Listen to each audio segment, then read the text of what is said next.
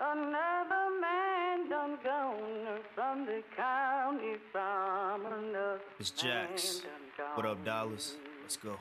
Martin Luther had a dream, but Freddy Krueger had a Ruger. Ex Malcolm out the picture, so now we back to the future. Now we back to these losers embracing death like they used to, poking out they chest. But listen, son, now you leaking that future. Huh? So who's the shooter? Um, is it your man? Or was it a fan? Or was it a stand? Huh? I would beg to differ. In hindsight, I bet you he say he was not a nigga. Plus Biggie Smalls was just minding his business, yo. Smoking an Optimo. Somebody got to drop the homie Biggie has got to go. And they couldn't stop it, no. I wish that they could. Yeah, the world needs change, but man, I wish that we would. So why the long frown? A man harmed from a four pound. His blood ripples on the floor from the wall sound. His mama sitting at the wake, hoping the Lord's found. Another dead, another gone now.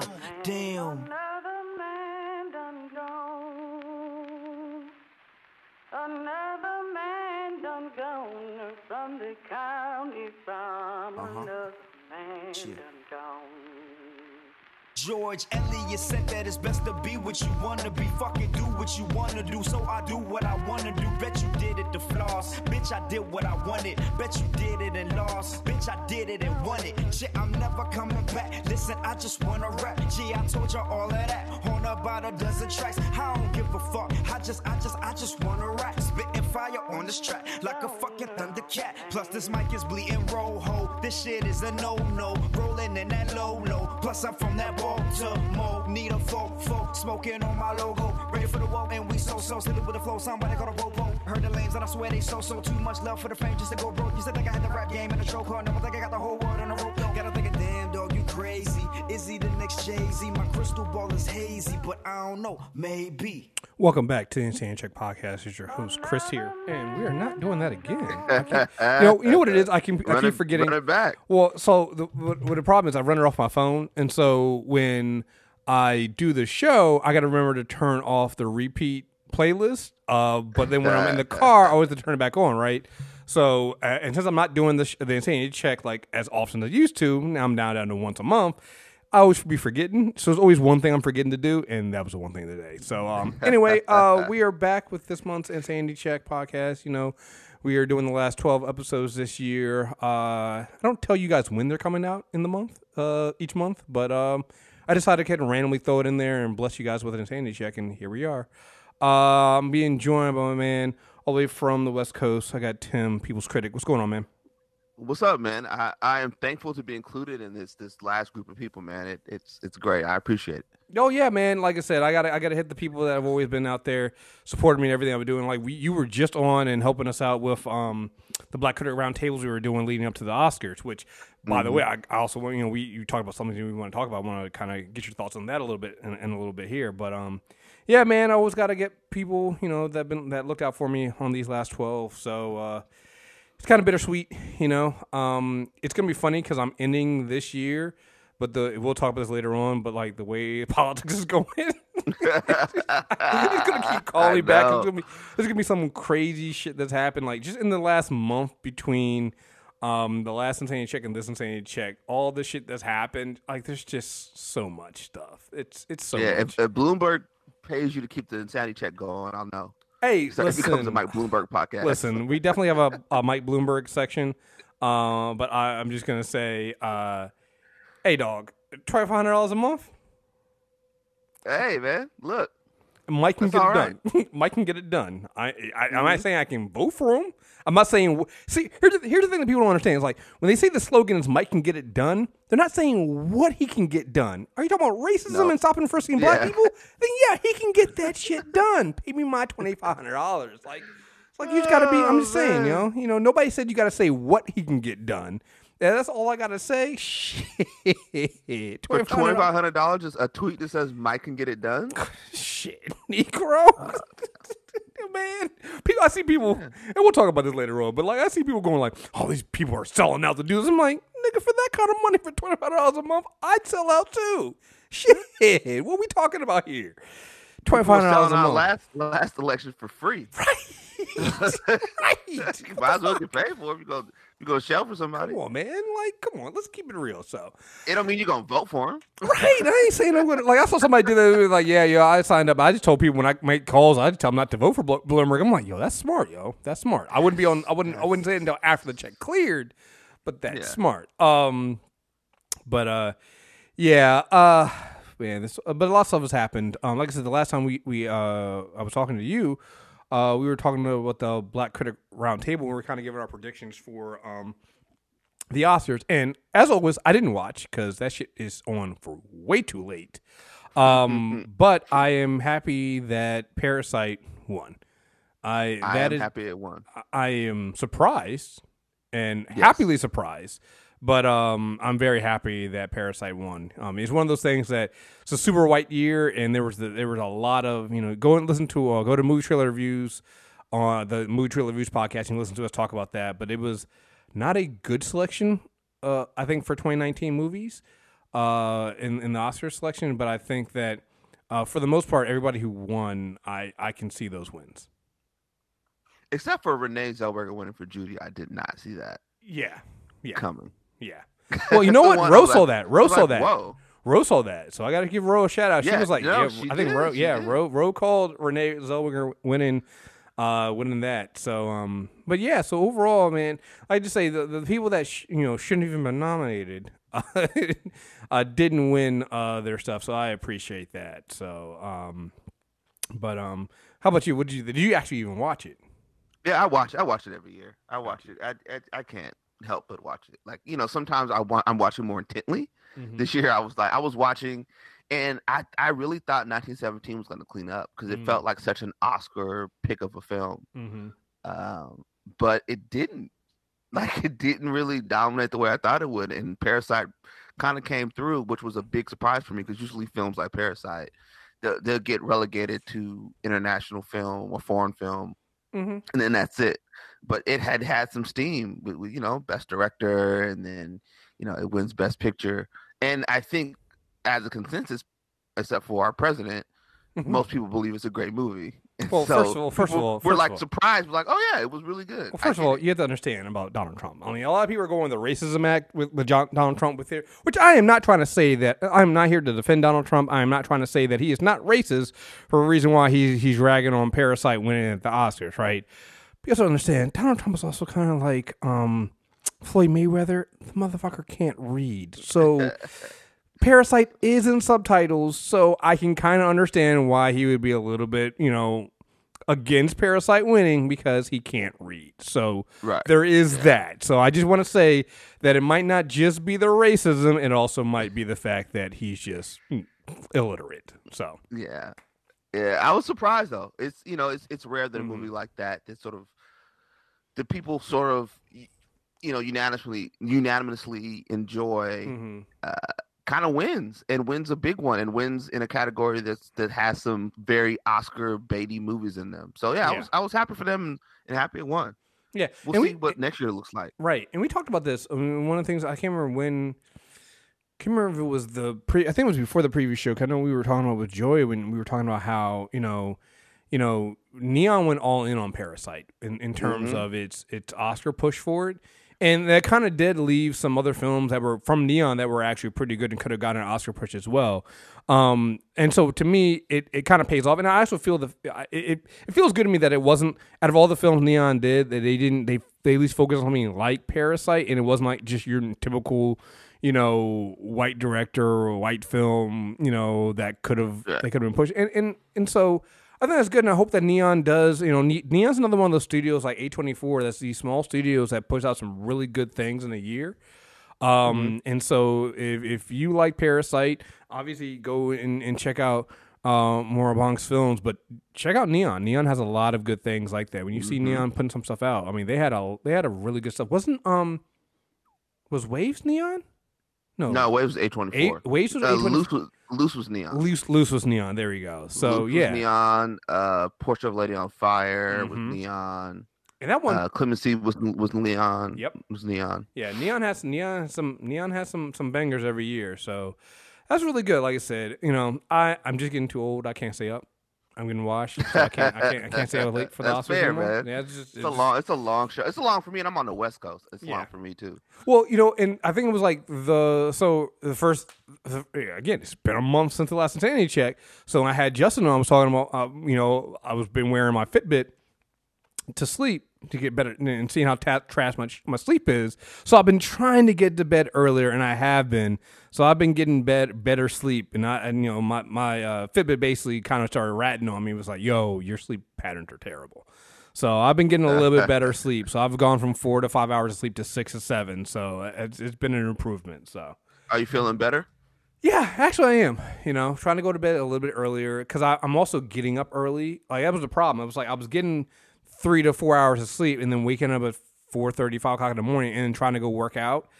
And mm. yeah, it just wasn't. It wasn't. I wasn't able to keep that pace up. So now I was like, I'm going to bed a little bit earlier, getting five and a half to seven hours of sleep, and then being able to wake up and go, you know, to the gym. So yeah, I feel better because I'm able to lose weight. I'm able to get back into my training. So yeah, it's it's been it's been a good thing.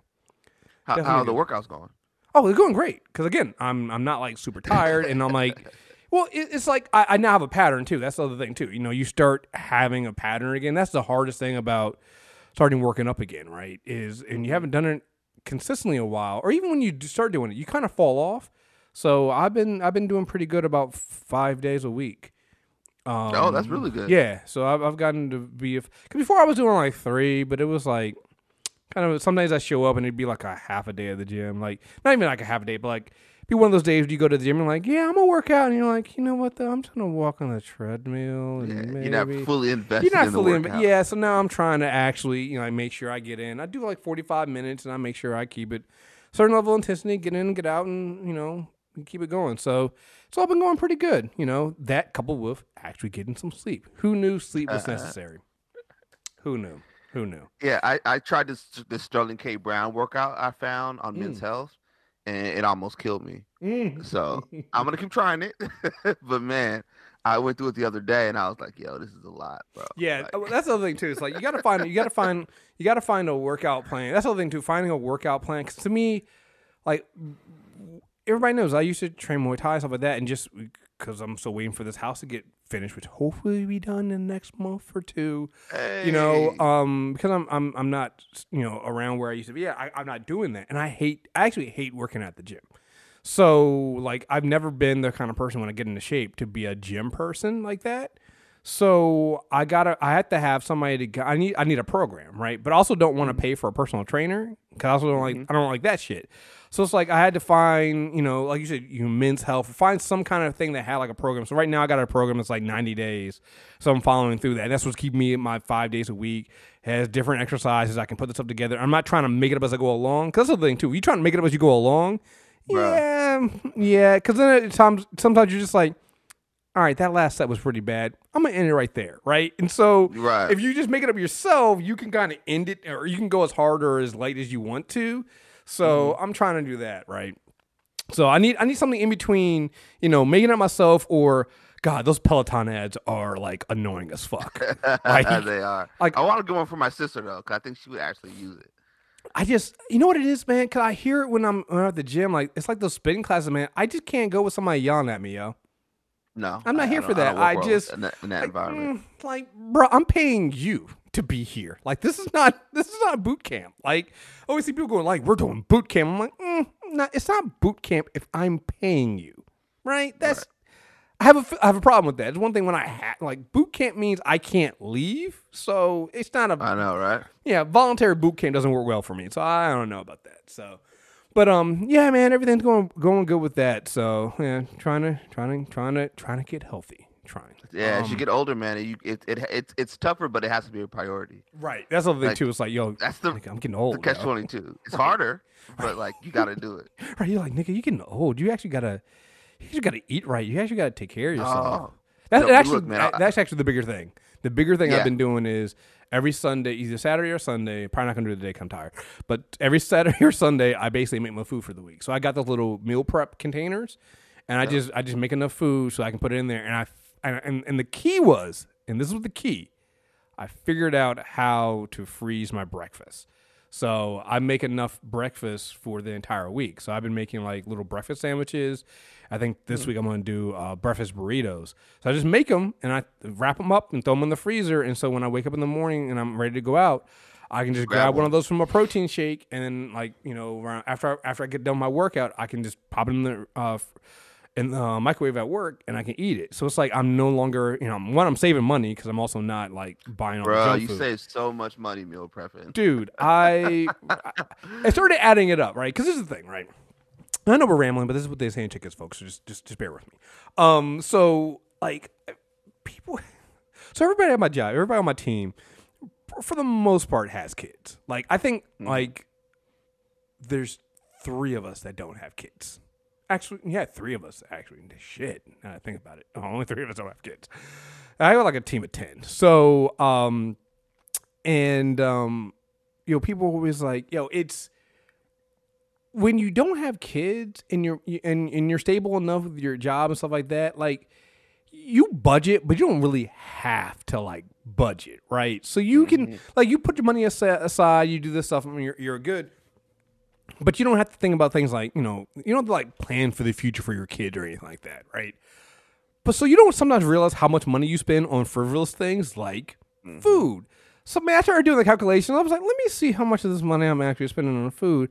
And I was like, mm, because like when I go get a breakfast sandwich at the at the deli next door, it's only like ten dollars. And I was like, but that's like, if I do that every day, that's fifty bucks. Shit, I'm just spending, I'm spending two hundred dollars a month just on these fucking breakfast sandwiches. I'm like, holy shit! Like it starts and it starts just adding up all the little things you start doing because that's those again. It's like it's one of the the things of living in this kind of cashless society we have with the you know Apple Pay, and your credit, your your debit cards, and everything comes right out. You don't see it, right? You have to actually pull the cash out and do it. Man, I started doing the calculation on that. I was like, bro, I was spending like three hundred to four hundred dollars a month on stuff I really didn't need. So the last couple months, I've just been like, let me see what will happen if I just kind of buy all the stuff up front, meal prep it, and when I need to kind of fill in some gaps, like maybe I need to go grab some some some fresh fruit or some fresh vegetables for that week or something like that. How the difference is, man, it makes us a big difference. Last month when I when I looked at my my uh, my spending, I was like, yeah, I need to, yeah, this is so it's been You, saving you my like a quarter of what you were spending before. Right, dude, it's ridiculous. I was like, okay, I get it. And and and if you if you plan it right, you're not actually spending. You don't have to do a whole lot. Like people think meal prepping the thing like hours, bruh. It No. takes at most I can do everything I need to do in an hour. Like I'm It, dude, I- it, if that, bro. Yeah. Like I, I started meal prepping using my crock pot. Mm, oh, and it's dude, the best thing ever, bro. Like I, I'm trying something this weekend. I've and and if anyone's wondering, like meal prepping stuff, Pinterest is great for it. hmm Like I go on Pinterest and I just find a bunch of recipes. But I, I found this crock pot recipe about, and it's like it's like chicken, potatoes, and green beans, hmm and it just sits in your crock pot for like five hours. It's super. The prep time's like ten minutes, hmm and you put in your crock pot for five hours. You pull it out, and you got lunch for the week. dude. I did uh, a chicken vegetable soup. Mhm. uh, that made so much. I, I doubled the recipe, made so much. I could actually, I froze half of it. So I ate chicken and vegetable soup for one week, and then like after I had something else the, the week after that, and then the week after that, I pulled it out of the freezer and I had it for a week. So I had two weeks of, of, of soup right there. That's lunch. Last week I did a, a jambalaya in the um in the in the crock pot. So I had that, and I still got some of that stuff left over. Um, when I do the breakfast, what I do is I just when I'm making breakfast for the, for for like let's say Sunday morning, I make breakfast for Sunday morning. I just make sure I make enough, and I just roll the rest of the stuff up. So it's like it doesn't it doesn't add any on to your your prep time. You already have to you already have to make it right. So you just make a little bit more, wrap it up. Um, and then like I've been doing a lot of just roasting vegetables. So I'll roast like either like green beans or Brussels sprouts, and that's so easy because you don't you know you don't even you can buy them you can buy them already cut. So all you gotta do is throw them onto a, a pan, season them real quick, throw them in the oven, and sit there, and then you just divvy it out. So it's like it, it doesn't it doesn't take as long as I thought it was gonna take. Um, and I've gotten to that pattern. So, and it's been so easy because now again I'm not eating junk. So when I even when I come Yeah. home and I'm tired, I can go right in, pull it right, pull the container right out of the refrigerator, throw it into the microwave, and I have dinner and it's already made. I'm not eating junk food. I'm not having to go and order something from because listen, between between the little breakfast in the, in the morning from work or ordering something from uh, Uber Eats. Because listen, you order Mm. something that's normally nine ninety nine at Uber Eats, you're still paying twenty dollars. Still that, deli- $20, that yeah. delivery fee will kill you.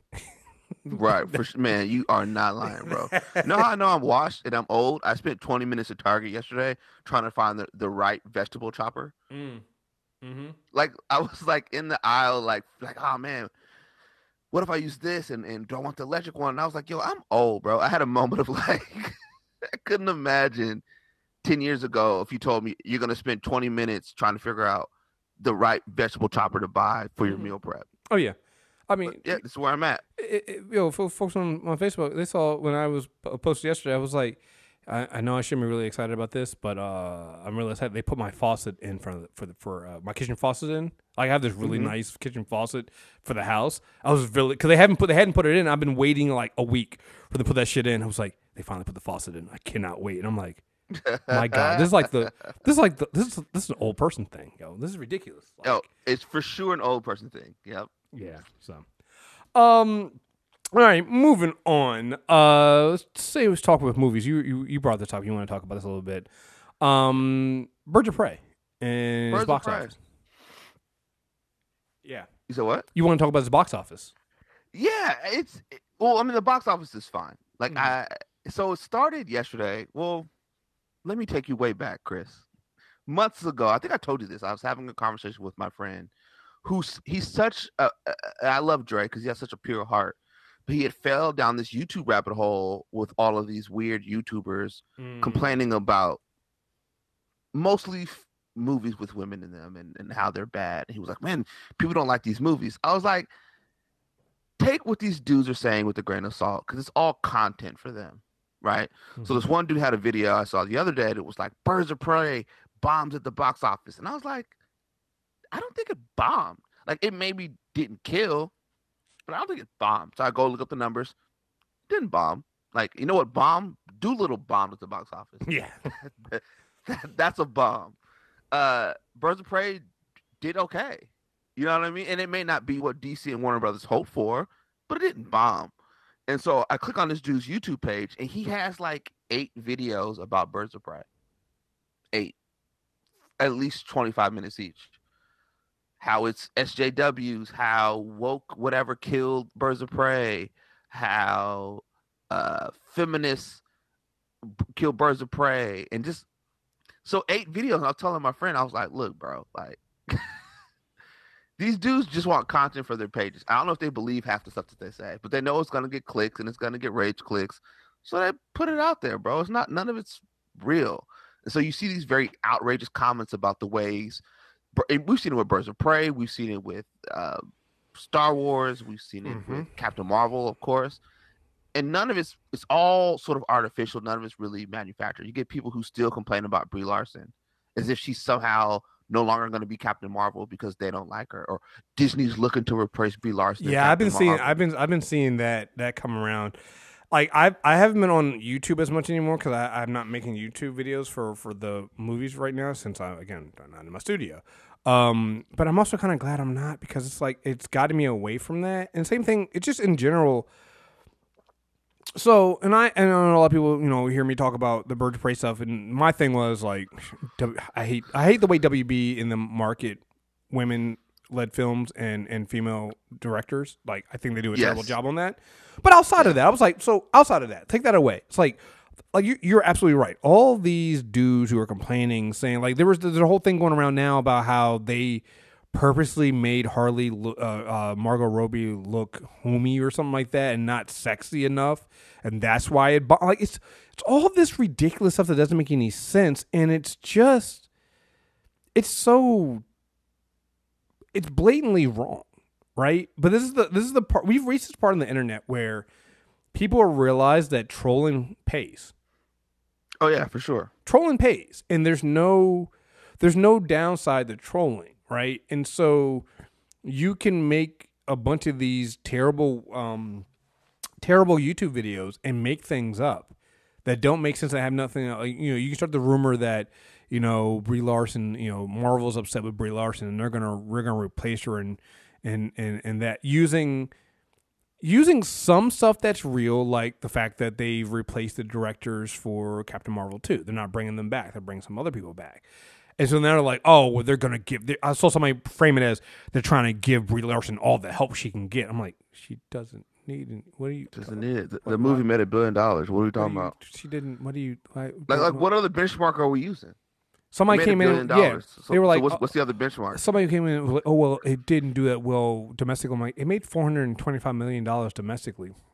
Like that's better than it's better than Shazam's entire box office run. It's probably going to be better than the entire run of Birds of Prey. Like that's people would kill for 427 million dollars global, right? Globally, global, bro. that movie, that movie, uh, Captain Marvel made that domestically, all right, and then went over to a billion dollars. Like, what are you talking about? Like, I don't understand this. And like you said, it comes down to it just a bunch of people being trolls. But I've also realized this too, and, and this is a larger conversation. and Kind of goes into some of the stuff that we'll talk later on in politics. Is man, so many people are just miserable yeah, and this is sure. their this is their way of feeling important. Gotta think about it. If you if in your normal day to day life nobody talks to you, but you get a million views off a YouTube video, you're somebody, at least in your head. right. It, it starts to become an identity for you. Yeah, yeah. It it it's a it's a it's it's one of those things that's turned is, is very dangerous at this point. Um, it's very dangerous because um there's no. I don't know how we I don't know how we pull it back. All of these, you know, all these tech companies, they've Yeah. made their money off of engagement, right? And we talked I've talked about this before. Like YouTube's whole thing is engagement. And so they promote videos that drive engagement, but what drives engagement the most can be being a troll. And and 100%. and, and getting negative attention, there's no incentive against it. You're actually incentivized to do it because it's gotten people to like you say something negative, you'll get people. It's like when I I, I figured that out myself when I was you do the, the video. Wouldn't I wouldn't go negative. I don't want to go trolly, but I would troll the trolls, right? So I'd make comments to basically attack the anti SJW people and piss them off, knowing that they would come in and they would comment on the video, and that would drive up my my views, and I would see that, you know. And I'm like, yo, that's a terrible. I mean, again, I I saw that, but I was like, in order for me to keep this going, I'd have to continually kind of play this anti troll game with the trolls, and I'm like, that's draining. And you know, we've It seen this before about how you know, seen about social media influencers and their mental health and how it um some of you I think one of the uh, it was that one story that one dude that committed suicide and things like that. It's like because there's no when you're at when you're at like my job, right? My job has uh, I just signed up for this thing we're doing at work where there's this whole thing where they they do wellness, right? They they care about your your health. They you know they're doing a little uh, challenge now where hey get three hundred thousand steps in like a month and then we'll give you one hundred fifty dollars into your health savings account and stuff like that. Like they have all these kind of incentives. They take they they they talk about openly about you know going to therapy and doing this kind of stuff and just like your mental they they run checks for your mental health and your mental awareness and talk about things like that when you're an influencer, there's nobody who does that for you. Like YouTube's not going to do that for you. YouTube's not setting up that up to make sure you're taking care of that. You know, Twitter's definitely not. They're not checking in on you and making sure that you're. They're not trying to protect you from the trolls that come in that can hound you and stuff like that. Not gonna do any of that. So like, how do you? Who do you turn to when your whole the entire time you're you're you're built to be on right? That's all these people are. They they they they have this one thing. So like you said, they'll go out there and they'll make eight videos about birds of prey, and I'm like, dude, did it really revolve? Did it really need to make eight videos about birds of prey? You know what's week. funny? You know, you know when I first noticed this, and this was pre sort of the internet as we know it now with all these tech companies, was with with sports media, right? You got Stephen Mhm. A. Of the world, and uh, and you know uh, Skip Bayless, and um, you know the Whitlocks of the world, who find these weird targets, right? LeBron, whoever, Kobe, that they just laser in on, and that becomes content for them. Mhm. And so they'll take any argument about any sports thing and somehow twist a narrative about, you know, fill in said player. And they'll do an hour of sports television on it. Then, and the thing is, you can you can go out and you can say, sources have told me LeBron is unhappy with the Lakers and is considering leaving in 2021 if they don't win a championship. And I can do a week on this content. And if it's not true, I never have to retract it. I never have to come on TV and be like, "Yo, I was wrong," or "That was all. I was full of shit for two for a week." It doesn't matter. The truth doesn't. I can just sidestep it and pretend that it's something else, or say my sources got it wrong. Um, and I think that's when I first started to notice it was these guys would just take these bizarre stances and these weird platforms, and you know, and they're they're getting people who will click on these videos because they're upset or they share them because they're upset. Oh, look at this clown, and they're you know they're quote retweet them and try to dunk on them, but it's all content for them and it's all engagement for them. They don't really care because they'll never have to back down and say they were wrong about it. Mm-hmm. I mean, and you're right. I mean, that's what and that's what we do now. So now everything's my sources. Who are your sources? Oh, well, I'm a journal. You're not a journalist though, so you're claiming I, like I- anybody I know can, someone in the industry. Right. I know someone close to the project. right? I know a guy who worked with somebody. It's all very vague, Mhm. but And you know, what Yeah, the, you know what to prove it. that. Uh, But that's that, but that's That- that, that- but that's the thing, right? Nobody has to prove. it. It's like like uh, I and I brought this up a long time ago. It was that um the the what's the behind the video, behind the trailer chick Grace Randolph. Like she did that Oh, one. God, She did that one big thing where she's a little racist little Hail Hitler motherfucker. Like I hate her so much. She's so fucking terrible. She's the one that complained about uh, them race bending the, the, the dogs in um Lady in the Tramp. Lady and the Tramp. I'm like, it's a fucking. First of all, it's a movie from the '60s, and it's like they're animated dogs. You can't race bend dogs. What the fuck are you talking about? So anyway, she did that whole thing where she was trying to make it seem like um, she was privy to this big meeting that they had at Lucasfilms where they were going to get rid of Kathleen Kennedy, and they had all her social sort. They had all these people on the phone, and they were talking to stuff. And I was like, and I and I just as somebody who. Again, we we are critics. We we work in these circles. We know how this stuff works. I'm like, none of that. That's not how that works. That's not how that works. That's and they not just how that re-upped her contract. Right. Well, and this was before that was so this is actually before they ripped the contract, right?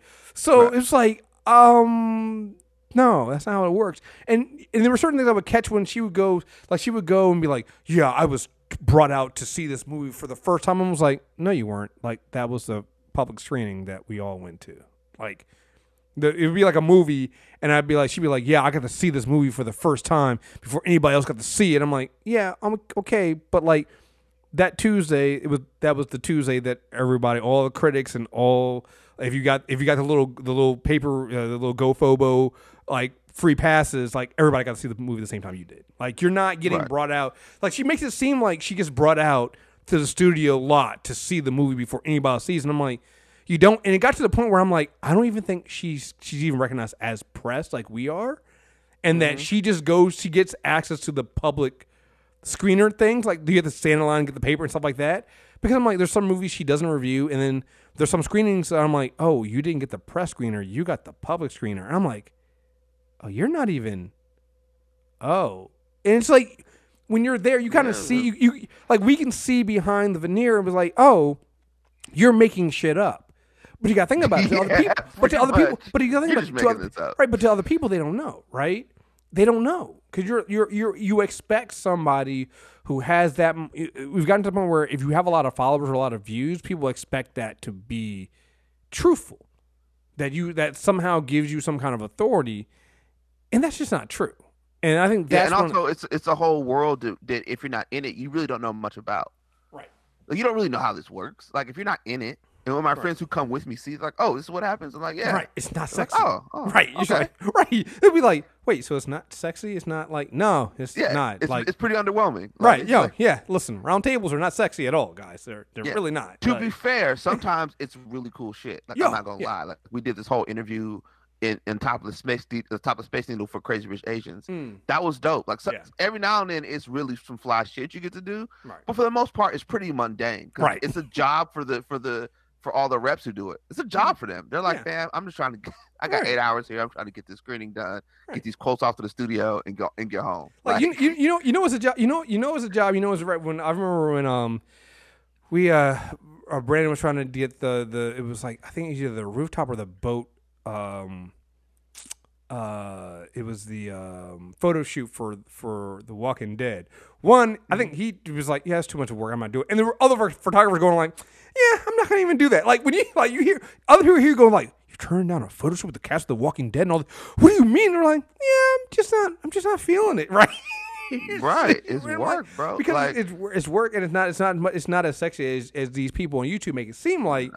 And that's how I know that sometimes when I hear them talk about it, I'm like, oh, you're not really there because if you were there, you wouldn't spend all this time making this shit up. I also know that when you do things like that and you make things up, um, reps are not going to be happy with you. They're And- not. You know what's funny? It- there's there's and you probably see it in your critics group too. There's this weird elitist vibe that some people have about the ways in which they they move, which I could care less. I'm just a dude who loves movies, and I'm Mhm. blessed to have this opportunity, and so I'm fine with whatever comes my way. I'm happy for it. But there's a way, like we have our sometimes we have screenings in the afternoons or in the daytime, and depending on the studio, sometimes these screenings are super early. Sometimes it can be a month early. Sometimes it can be three weeks before the movie opens. And there's a way i could frame that to make it sound like i had some special treatment. Mhm. you know what i mean? Without you know people do stuff like because you know as you know there's embargoes right? Mhm. and they'll say hey this movie's embargoed to whatever you can't post for review. And then you know for the bigger ones they'll be like hey don't talk about this on social media right? But some of our critics like have to find a way to talk about it. I'm like just don't you don't have to, you don't have to talk about it. You don't have to say i saw a big movie today in a theater. You don't have to do it. You could just not say anything. Right. You Yeah, don't- you don't have to bring up that you saw a movie today. You can just wait till the embargo's up and talk about it. Like, but it's just weird. But even for them, it's content. I'm not shading any of my crit- fellow critics who do it, but for them, it's content. It's Mhm. I get to say I saw something before everybody else, and I, and everyone gets to engage with me and wonder what I saw and ask questions and DM me privately and try to figure out what movie I saw. And then, you know, and most of the time, people in the world kind of have an idea of what big movie it is. Like, oh, you went and saw Black Widow. Mhm. You know what I mean? It's just it's a weird space sometimes. I just like, yo, I don't like moving in that space. I don't like that kind of energy. I try to avoid it as much as possible.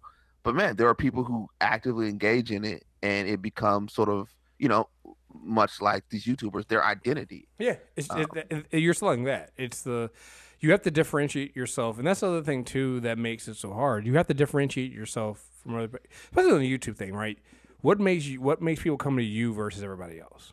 And people think Right. that it's the negativity and it's this idea that you're offering something so much different. Because if, again, if everybody's saying the same thing, why are they coming to you versus everybody else? So it's yeah, Right. it's just a yeah, it's such a weird thing, man. Yeah, I'll never forget when, when Rod and Karen were here for PodCon. We had breakfast, and Rod, I'm, I am paraphrasing what he said, but essentially, like he he recognized that people enjoy their show because they feel like they kind of know them on some level, in a very genuine way, and that brings people back to their show. And I'll never forget that conversation. I was like, yeah, he's right. Like, you don't have to hang your hat on a bunch of like bullshit or like vagueness or weird things. You can just be yourself, and be genuine, and the people who are going to come to you and be attracted to your work will be. And that's it. You would think. You would think. Um, kind of related to this, but speaking of, you know, um, something that's that I don't think I, I just saw this yesterday, and I'm like, this this is a bad idea. and It's not going to make influencers and influence culture and everything else better. Patreon will now give cre- uh, credit, uh, creators cash advances on their subscription money. Uh, people finna be in debt. Are you kidding me? Patreon. Imagine that trying to floss for for your for your. st- Like, listen, this is a terrible idea. Th- there are people who would use it to buy equipment and lighting and studio stuff to actually do good YouTube videos. But there will be people who will be buying stuff to flex for their YouTubers or, or their podcast or whatever and go into debt, which is probably going to be most people. Patreon, the site creators love because it helps them make money off of their work, has started a program called Patreon Capital, which creates micro loans to creators. Essentially, a cash advance. You, it's a payday loan, guys. This is this is called a payday loan. All right, this is a Yeah, payday. it's a payday this is a loan, payday bro. loan. What are we doing? We are all the way. We have payday loans have now officially hit social media. Um, Damn. it's essentially a cash advance. You get money now in exchange for some of your future earnings, plus a small premium. Plus a small premium. a small, they called it a premium, not a small charge. It's it's it's called an interest rate. All right. it's called an interest rate. God. It's different from Patreon's usual business, which is which is enabling direct subscriptions to people who work you like, then taking a cut off the top. But it'll diversify the company's revenue, which makes Patreon more sustainable business. Um, creator's historical performance, as far as subscribers and revenue go, uh, is definitely more transparent than a credit report. As uh, let's see. Wait, so the newsletter came in. It's like, given their history and positioning as a creator platform, Patreon believes that they're in a better position than banks to provide creator, uh, creators with business support they need.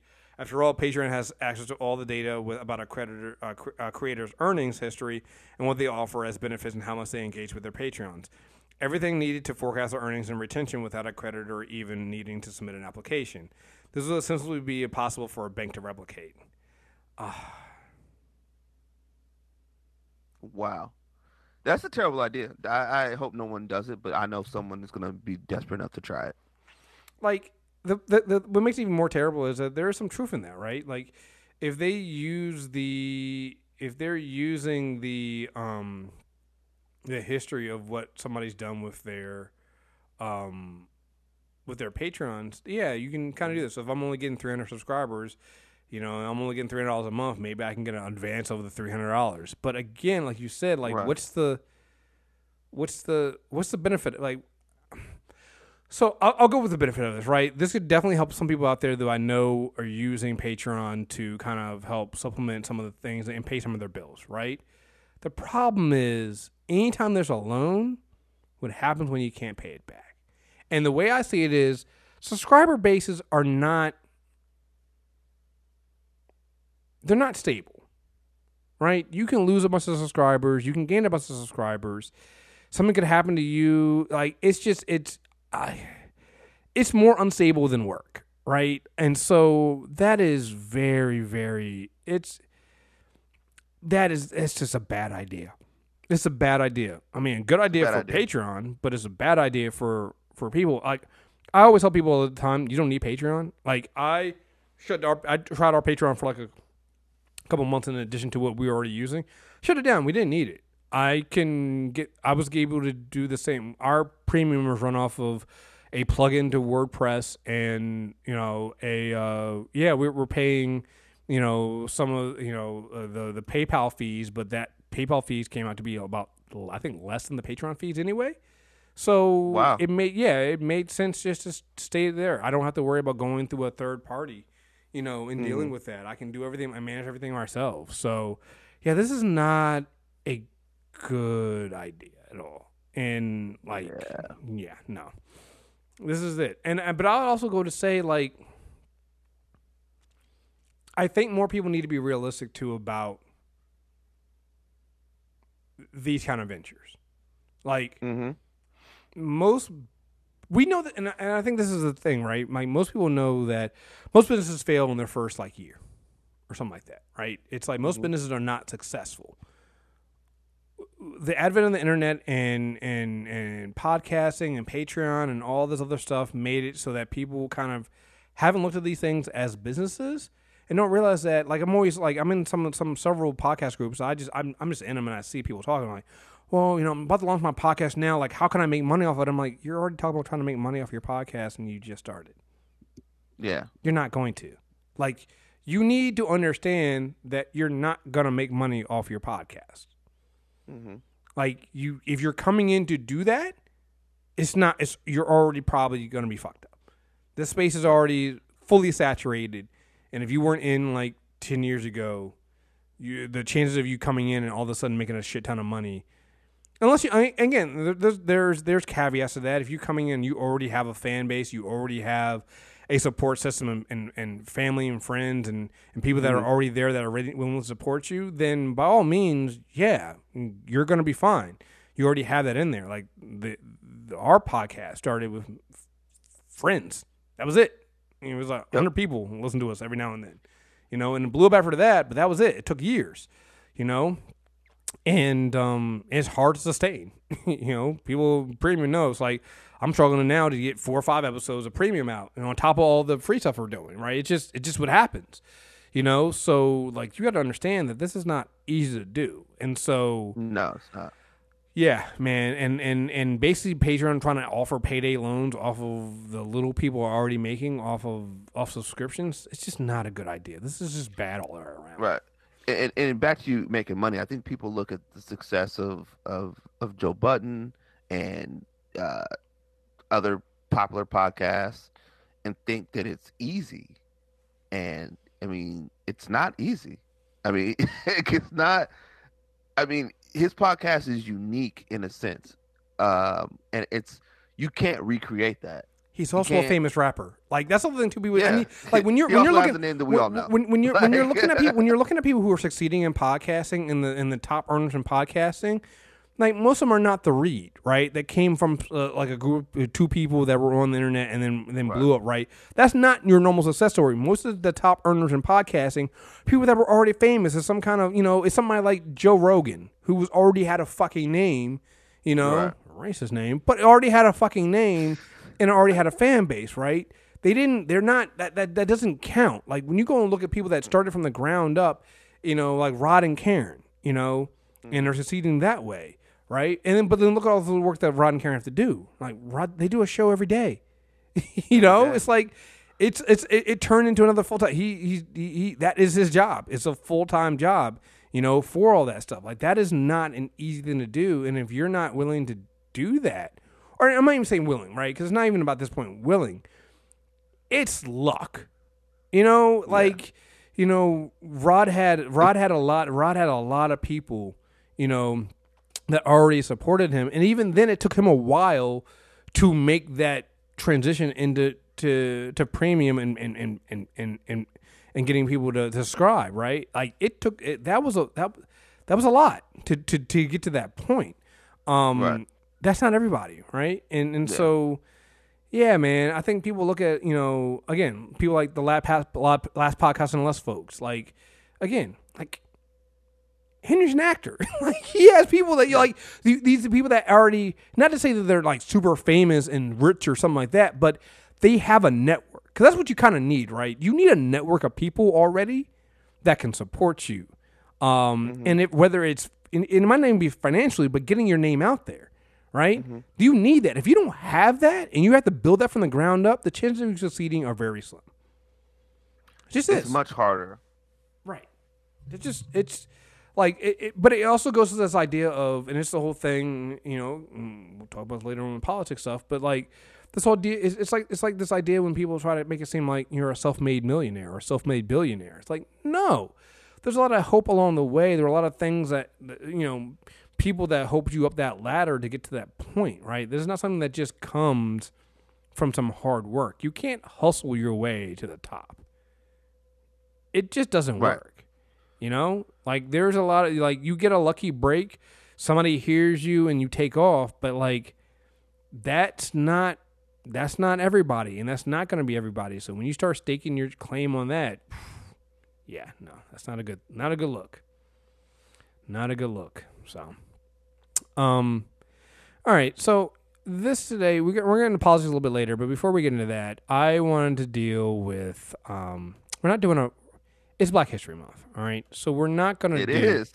it's Happy Black, Hi- History Month, sir. Happy yes, Happy. Black History Month. Um, and what we're not going to do today is I am not going to do a great moments of my privilege. I know people are probably going like we're not. No, instead I'm going to say Happy Black History Month, and we're going to go into uh, some stories that deal with Black History Month. Hey, Here's the first one. look at that. Yeah, you Okay. know, I'm trying trying something new, trying something new here, guys. So before you guys before you guys get complaining because there's no great Muslim black uh, white white white privilege, just listen to these stories and see what happens. Happy Black History Month.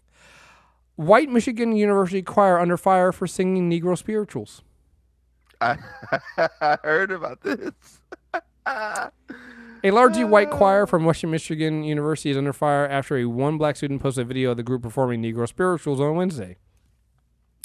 Shayla fought a uh, fought a uh, uh, a fourth year student at the university shared a video of the foolishness and even wrote that the instructor John Wesley Wright said these songs don't belong to one race. Oh, love it, love it. Ah, Love it. Another report uh, from Western Herald uh, stated uh, Wright, who is also black, of course, told the majority of the white audience that the songs were for everyone and have no ethnicity. Uh, I'm gonna see if I can play this video. Let me see if we can play, so we can hear some of this.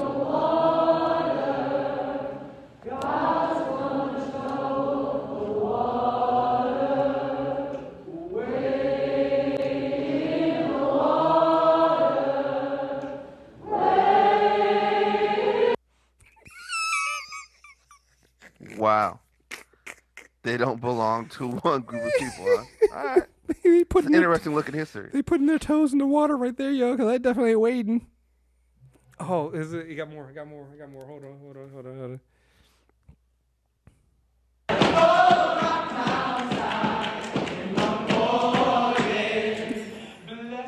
Oh god! Oh god! And they're and they're they're also so white. And they're oh they're off rhythm when they're doing the dance. Oh, this is great. This is great. This is great. Oh, Wow. happy Black History Month, folks. Like there's just That's that's wild. you know, Negro spirituals do not belong to one race. They're they're bigger than that. They transcend race. They transcend the fact that they are Negro. Because everybody was singing them at the time. Yeah, you know, you know. And here's the thing, and this is why I say this. I call bullshit on this. We ne- definitely know uh, why people weren't- weren't singing "Wade in the Water" because, uh, you know, they don't wash their legs. So there's that. That's what it, that's what it was. So, um, I got another one for you. Uh, rape victim made to wear a blackface and an afro wig to protect her real identity during an interview.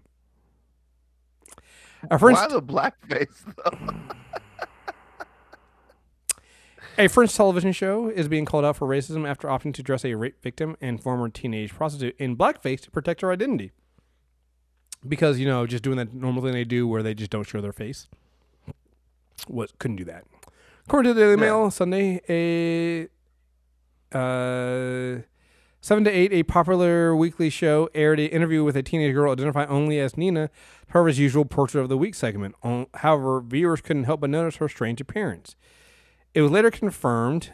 Uh, it was later confirmed by the produ- uh, that the producer of the show showed used blackface makeup. They also gave her a frizzy, coarse textured wig to make her appear like a black person.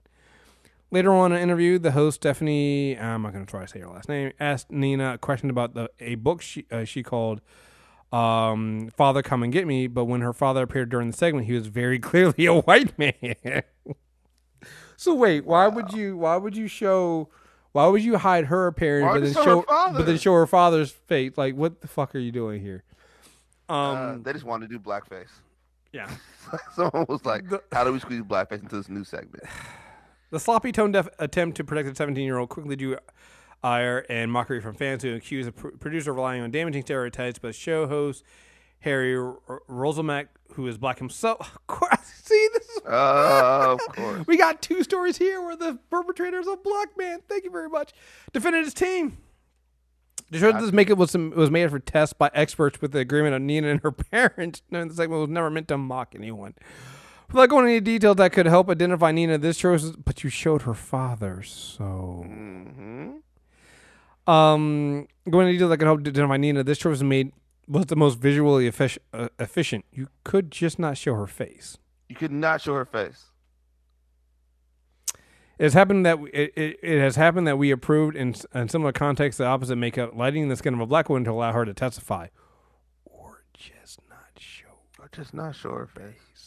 Just put her in the shadows, auto tune her voice, give her the T pain, and that let call it a day. The real Like substance. at some point, right. somebody was putting on that makeup. Like, hey, can we just not show her face? No, Right. keep going. Right. Blacker, make her blacker. Now put the curly afro on her. Yeah, that's it. The real of debate, the society debate supported by supported by the brave testimony of the teenager and her father, have been left in the background. He said, voicing his frustration that the controversy has overshadowed the intent of the interview. Was the highlight? Was the highlight sex trafficking? Well, that was your dumb fault. I am tired. We're gonna get into this later when we talk about the politics stuff, but I am tired of people do making dumb decisions and then being mad when those decisions come back to bite them in the ass or cover up the message they're trying to send. Right. Well, you should like you, you should have thought about that before you put her in blackface. Like, come on. You you knew this was a problem. There's no way you could have um yeah, it just to, it's ridiculous. Then he goes and says this, and this is even dumber. The fact that the black community can rise and respond publicly to what is considered disrespectful is a good thing, but we ought to make the right choices to fight the right battles. He concluded. Mm-hmm. Here's the other thing too. Um, I'm just gonna say it. Putting an afro, curly afro wig and blackface makeup, it's not gonna protect her identity. It's not. They're gonna say this is a white person in curly afro wig and black makeup. Right. Like you can just like that. It's It's like those dudes who show up to rob places in like blackface and an afro oh, there, well, there was a story about that. There was a story of the white dude here in Maryland who tried to rob a bank, and he was a white dude in black. He put blackface makeup on, and people were, and everybody was just basically like, "That's a white dude in blackface." in blackface, yeah. Yeah. It's not hard to tell. More great moments of Black History Month. Um, bank responsible for the Harriet Tubman card explains why they chose the Wakanda Forever pose. You saw this, right? Uh, I did see this. I didn't know that they gave like a reasoning for for it. So for those who don't know, if you for some reason have not seen the uh, what was it? What, what bank was it? The um, one unit one United Bank made a bank card, a credit card with Harriet Tubman on it, giving the hand crossed, you know, Wakanda Forever pose. Like they actually made this card. To Now- be fair, to be clear, there's no picture of her ever doing anything like this.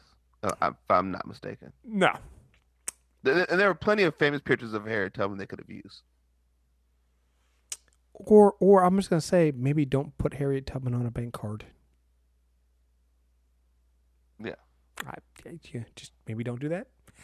The chief operating officer of One Unity Bank, the company responsible for the card, is doubling down on their use of the Tubman's likeness. The actual card depicts the American historical figure in a pose like the Wakanda forever salute from Black Panther.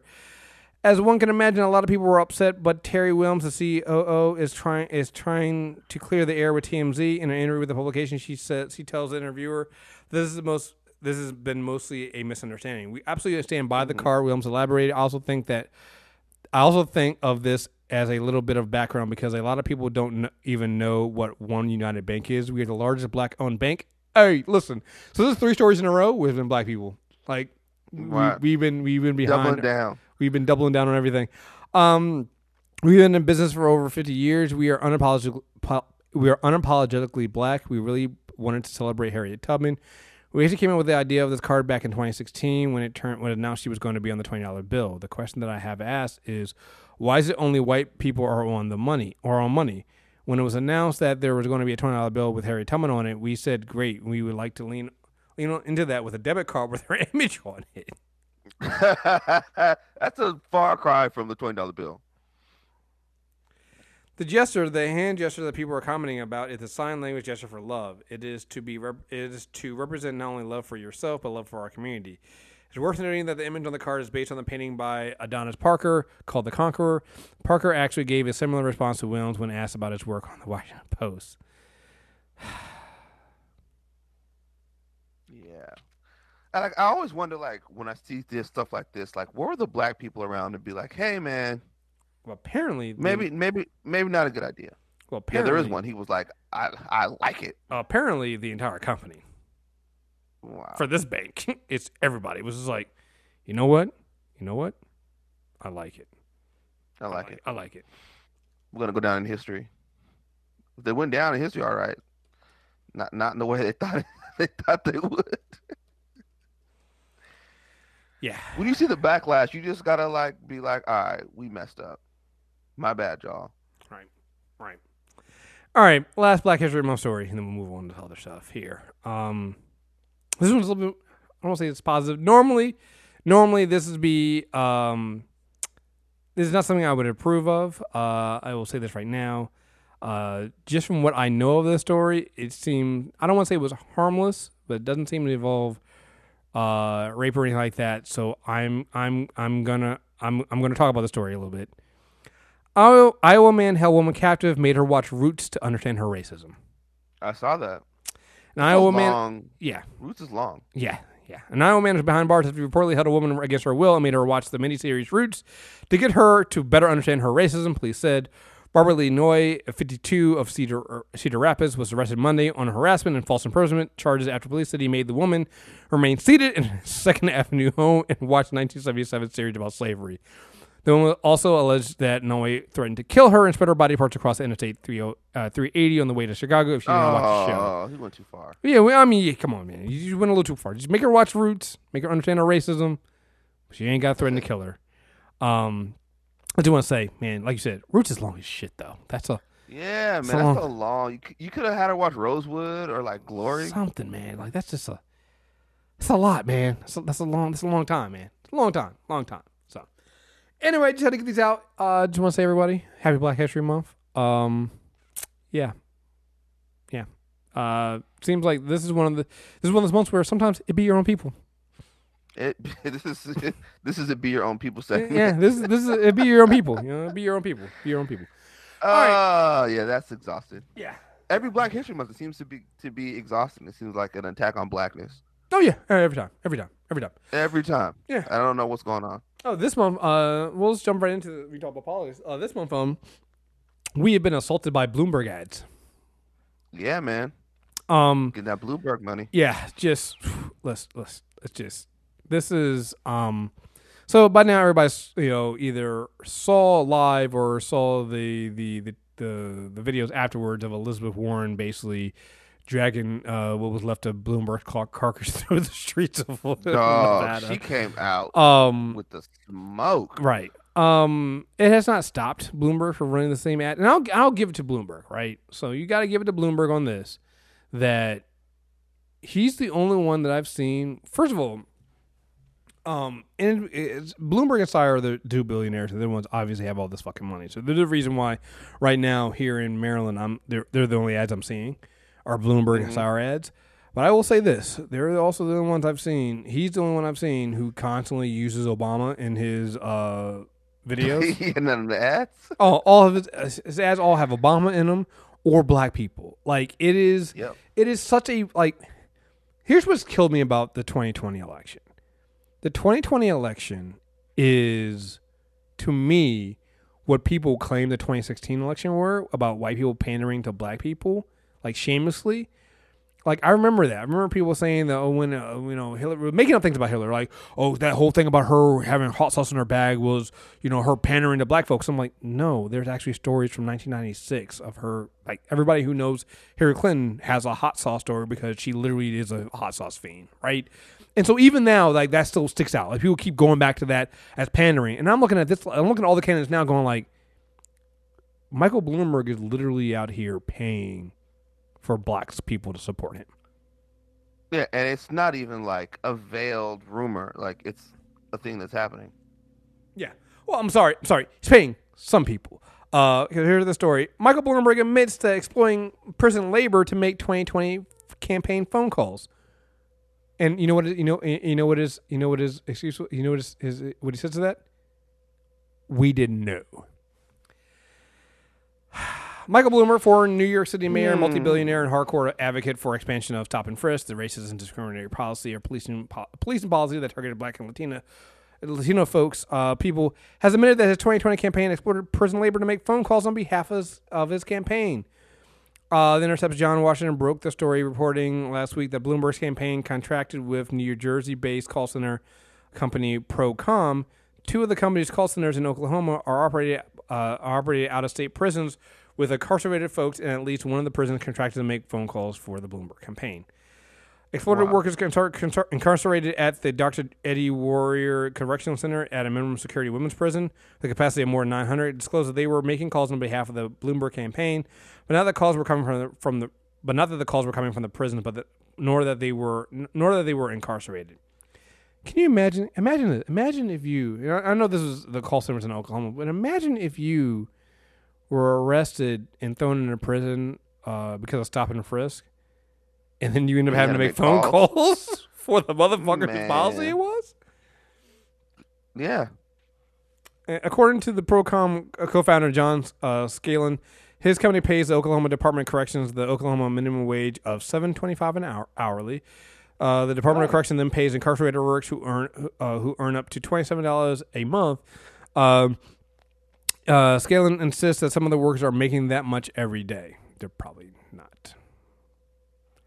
Yeah, I just read that Clint Eastwood ditched Donald Trump for Mike Bloomberg for the 2020 election. Jeez. So uh, again, for all the people talking about Michael Bloomberg, uh, if racist ass uh, Clint Eastwood would ditch Donald Trump for Mike Bloomberg, come on, guys, come on. I have a, I have a serious question. I mean, you've been following politics for a very long time, and I remember. I mean, you're you're one of the shows that I think, along with a few other shows I listened to, that really, when Stop and Frisk was happening, really sort of talked about Bloomberg and sort of the policy and the way in which he's doubled down on it, and this and refused any any data that told him that this was not only not productive but was a violation of people's civil rights. Um, if he didn't have Stop and Frisk in his history, how do you think he lands in this election? If that just was not there. Um, it's a good question because it's not just the stop and frisk stuff. Obviously, there's also the thing with Right. the NDAs with the women and things like that. Right, right, right, um, I think it's a little bit better for him though. Not saying I would vote for him. Not saying I would want him to vote for him. I think he's also just terrible. I think here's the thing. I think that this idea. Here's, here's why this election to me is so such garbage. Right. We're, we've now gone gone to extremes. Right. If you look at it this way, like let's be let's be frank here. At this point, looking at the numbers, looking at the polling, and looking at what moderates are doing themselves, moderates are eating themselves. Moderates are doing the same thing that the moderate Republicans did in 2016 that got to the Donald Trump being elected, which is they were all so arrogant and amongst and, and saying that they alone could do it that they're not going to realize that Bernie Sanders is going to is going to win until it's too late. So Bernie Sanders is going to win the nomination at this point. Not because he has mm-hmm. like this overwhelming amount of support, but like when you look at it, he's getting a consistent 25 to 27%, which is more than any other candidates. And the other ones are not going to realize it until it's too late. And by that point, he'll have the delegates, right? So we've gotten At to the point where the numbers are just too much. Right. And and a lesser extent, like he at least caucused a little bit with he caucuses with Democrats, but he's not a Democrat. He's an independent, right? Like that is just a fact. We bring this up and people get all upset, but he's he's not, right? So this will be the second election where the nominee is not from that party, right? So we're already doing that. It's even worse this year though, because Bloomberg's in there. And I've been mm-hmm. and this is the thing that really worries me, right? Like I, I've seen so many people were so freaked out about Bernie Sanders winning and things like that. I'm like, at this point, like, I don't like the motherfucker, but will he be better than, than Trump? Absolutely. So fuck it. If we're if we're down to that, then fuck it. We'll deal with it. Here's mm-hmm. my worry though. People make it seem like Bloomberg's just gonna stop. hmm Bloomberg has only gotten into this race because he doesn't want Donald Trump to win per se, but he also doesn't want Bernie to win. He'll get enough. He can get enough. I've I've been aware of politics enough. I know a billionaire who is so self-absorbed that they think they can win can do enough to hurt a Democrat winning a nomination. Listen, listen. It's every. He's the villain from every sort of '80s movie we've seen, right? A villain with unlimited resources who can just throw a bunch of nameless, faceless goons at a problem, and that's what he's gonna do. He's He's gonna throw only money and resources at this problem, and hopeful and hope to like wear Bernie down. he's not going to drop out. No, Here's the thing. He was he's at the he's on the debate stage in Nevada, but guess what? He's not on the Nevada um ballot. I'm not even sure is he on I think the first ballot he's on is South Carolina. So he might not even be on the ballot in all these states. He's not trying to win the Democratic nomination. He's trying to he get his name out there so that when whoever the nominee is, which I'm saying at this point is probably just looking at the numbers, it's probably going to end up being Bernie, right? He'll then run as an independent. So there will be three names on the ballot come big names on the ballot come this uh, November. It'll be Trump, Sanders, and then Bloomberg. Bloomberg will Yep. take enough of the votes, and people are going like, "Well, like this idea that he'll take enough of votes from Trump to Bloomberg, th- mm, maybe that is. I feel it'll be enough. It, it's it's enough to make it like it's a very real possibility of Trump winning again. Like I'm, that's to me is the, the the thing that scares me the most here. And what'll happen is if you get Trump, Bloomberg, and and Sanders in there, that means you have three names on the ballot. None of them are from are are really from any of the, the, the parties. Like this is what Yeah. people wanted, right? You people wanted independence. They wanted a third party. You're basically getting that. You'll you'll get that this fall, right? Because none mm-hmm. of them are like at this point. Like I'm very interested in seeing what happens at the, at the Democratic convention if Sanders gets the, the nomination. I'm like, but he's not a Democrat. He's made a point of not changing. Like even when even when they bent over backward and made those changes at the DNC forum, he still did not commit to being a Democrat in the party. So what do you do when you need the Dem- like he was when railing against the Democratic establishment? It's like you need the Democratic establishment to to I- lead. I- like know, you need I listened that. to a podcast this week, and I and I knew I was coming on here, and I yeah, I knew we were going to talk about your guy, Big Bernie. Uh, but the podcast is fascinating because like they try to have like a balanced conversation about politics. They're mostly left leaning, but one of the guys is definitely diehard like Bernie guy, and they were talking about the ways in which these politicians were going to approach, similar to what you were just saying, right? At some point, the numbers are what the numbers are going to be and what they're going to support, and they're sort of rehashing the the last debate. And the guy made was trying to make Bernie sound like he was somehow above all of this, right? And his his his podcast host was like, "Hey, man, everyone running wants power, they, all of them, and they're all politicians. Like that's everyone who's running on this ballot. Bernie's no different. Like he's just you can dress it up how you want to. He's the same. He wants power. He wants and he's and he's willing to do what it takes to get there. And even if it's divisive, he's to do it. But also at some point he, he so he, he pivoted from that conversation to say, look, I understand his want to like sort of like change the system and make things different and how this old system hasn't worked. He's like, but when you when you get into that office, say he wins the nomination and he wins the presidency, you have to learn you you have to operate effectively within that system when you first get in there. And right now, he hasn't shown that he can do that because he doesn't work well with anybody. It's like, yo, when you get in that office, in order to change it, you have to work well within it first, and then start changing some things. But that's the problem. not lot- come But he's with curveballs. Yeah, Right, and that's the problem, right? The problem is, and and that's what. So I'm not really worried. What I always worry about is what we saw what happened with Obama, right? Because Obama, his whole thing was to work within the system and do this, and people got so mad at him for that. It's like you should just do this, just do this. And so Bernie comes in and says, "I can do that," but he's never shown the ability to do that. And my fear is what happens when. What happens when it comes out that he can't? when he when he does start doing things like compromising on, you know, Medicare for all. When he starts, I always say my, my interesting. The first thing that's going to be interesting to me is that first drone strike under under under President Bernie Sanders. Like honestly, I actually think that at this point, I've gotten to the point where I, I actually think that Bernie winning is something that needs to happen because we need to kill this idea of, oh well, you just come in, you, you uh, that the reason why uh, um, uh, uh, Obama wasn't successful, he just didn't want it hard enough. He didn't. He wasn't bold enough. He didn't do all this stuff. I'm like, all right, it's time to kill that. Let's let's go in and show people how this shit actually works. And and I think at this point, I'm like, okay, cool. Bernie, you said you know better. You said you can do it. Like, you know, one of the things that got me, and I, I just put this on Facebook, and it's one of the things that, that drove me crazy. Like, I always look at this and go, if you want, if you want the ideas that Bernie has, you should be voting for Warren, because Warren actually has a plan to get them done. Um, man. and what happens is people get so caught up in things like that. Like the thing that they, I've seen people say, "Oh, I, I'm not a capitalist," and Warren's a capitalist, and that's. I'm like, here's the thing: Bernie doesn't mention, doesn't integrate racial justice and disabled justice and all these other things about marginalized communities in any of his plans. He seems to think that it's just you know we working people, we all come together, all that's going to be okay, and it's and it's not. Like he doesn't know how to weave racial justice and any of these kind of things into his policies. And so when you do that, whether it's democratic socialism or not, it's the same thing. You're going to have the same injustices there.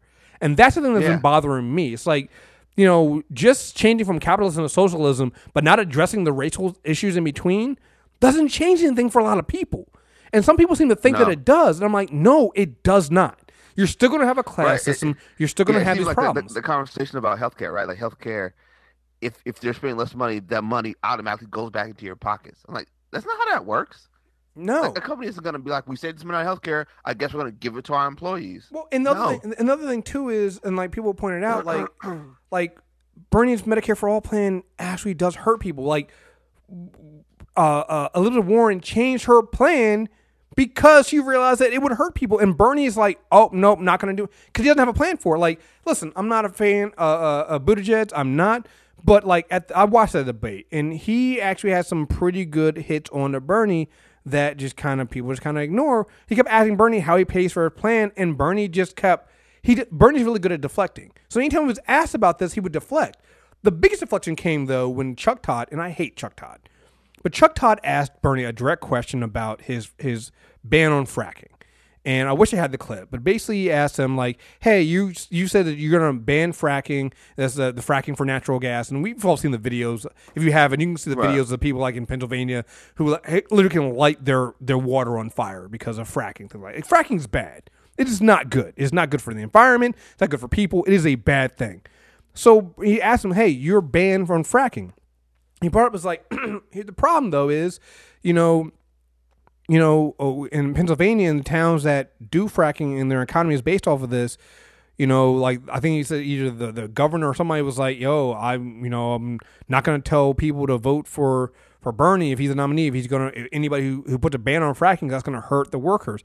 So Chuck Todd asked him, "Was like, what do you say to the workers who are who are working in this industry that you want to put a ban on their industry and and take them out of work?" And Bernie redirected it. He's like, his first answer was science, and I'm like, they don't give a fuck about science they don't. like they're trying to eat. You're trying to eat. Like and and that's the thing that infuriates me me with him. It's like he's saying the stuff that's good that on the surface we all agree. Fracking is it is a terrible thing that needs to stop. However, when when Elizabeth Warren was asked a some some question about uh, something about in Las Vegas, she gave the better answer of like well, we- we'll need to make exceptions and we'll need to work on transitioning those workers out of those jobs into something else and the jobs of the future. We'll need to do that, and that's the correct answer because if you don't do that, what you're going to end up having is like those coal towns now that are dead. Like the people there are out of work. They have nowhere to work. The industries are dead. Like they're just they're they're forgotten towns because yeah, you know what? Coal mining is terrible. There is no such thing as clean coal. We shouldn't be using coal. However, if you have an entire town that's built on coal mining and you shut the coal mines down, like remember when and, and the thing about it, I get I get why Bernie doesn't want to answer that question because that's what um Hillary Clinton got hit on when she said that she was going to Yeah. take the uh take the uh um put the coal miners out of business. She got hit on that because they're like, oh wait, you, you're going to put us out of job, but it's true. Like the answer is you're going to put them out of business. You need to put them out of business. The question is then, how do you then take those those people and put them in the right jobs? And it can't just be like, oh well, we'll do clean energy like wind and solar and things like that. But if that jo- if that wind and solar energy jobs are in Kentucky and the coal mine is in in, in the, and the fracking is in Pennsylvania, are you going to transfer those people? You're going to tell those people to move? That's an expense cost. Like, how do you handle that kind of stuff? And that's the problem I have with Bernie. There is no after you get the good feeling of what he says up front. He says all the stuff we need to know. Well, the system needs to change. Duh, we know the system needs to change. You shouldn't frack. Yeah, we know that. Cool. The problem is the steps in between. Like he does like underpants gnome thing where it's do this, do this, yada yada yada, mm, profit. Right? It's like there's something in between there that you need to understand how to do, and he doesn't have those plans. You think about it, right? he just doesn't, and that's what bothers me. And people keep caught up on this. Well, he's a socialist and capitalism and blah blah. blah capitalism is bad. Blah. I'm like, cool, but socialism can be bad too if you don't know how to actually implement the policies to help everybody.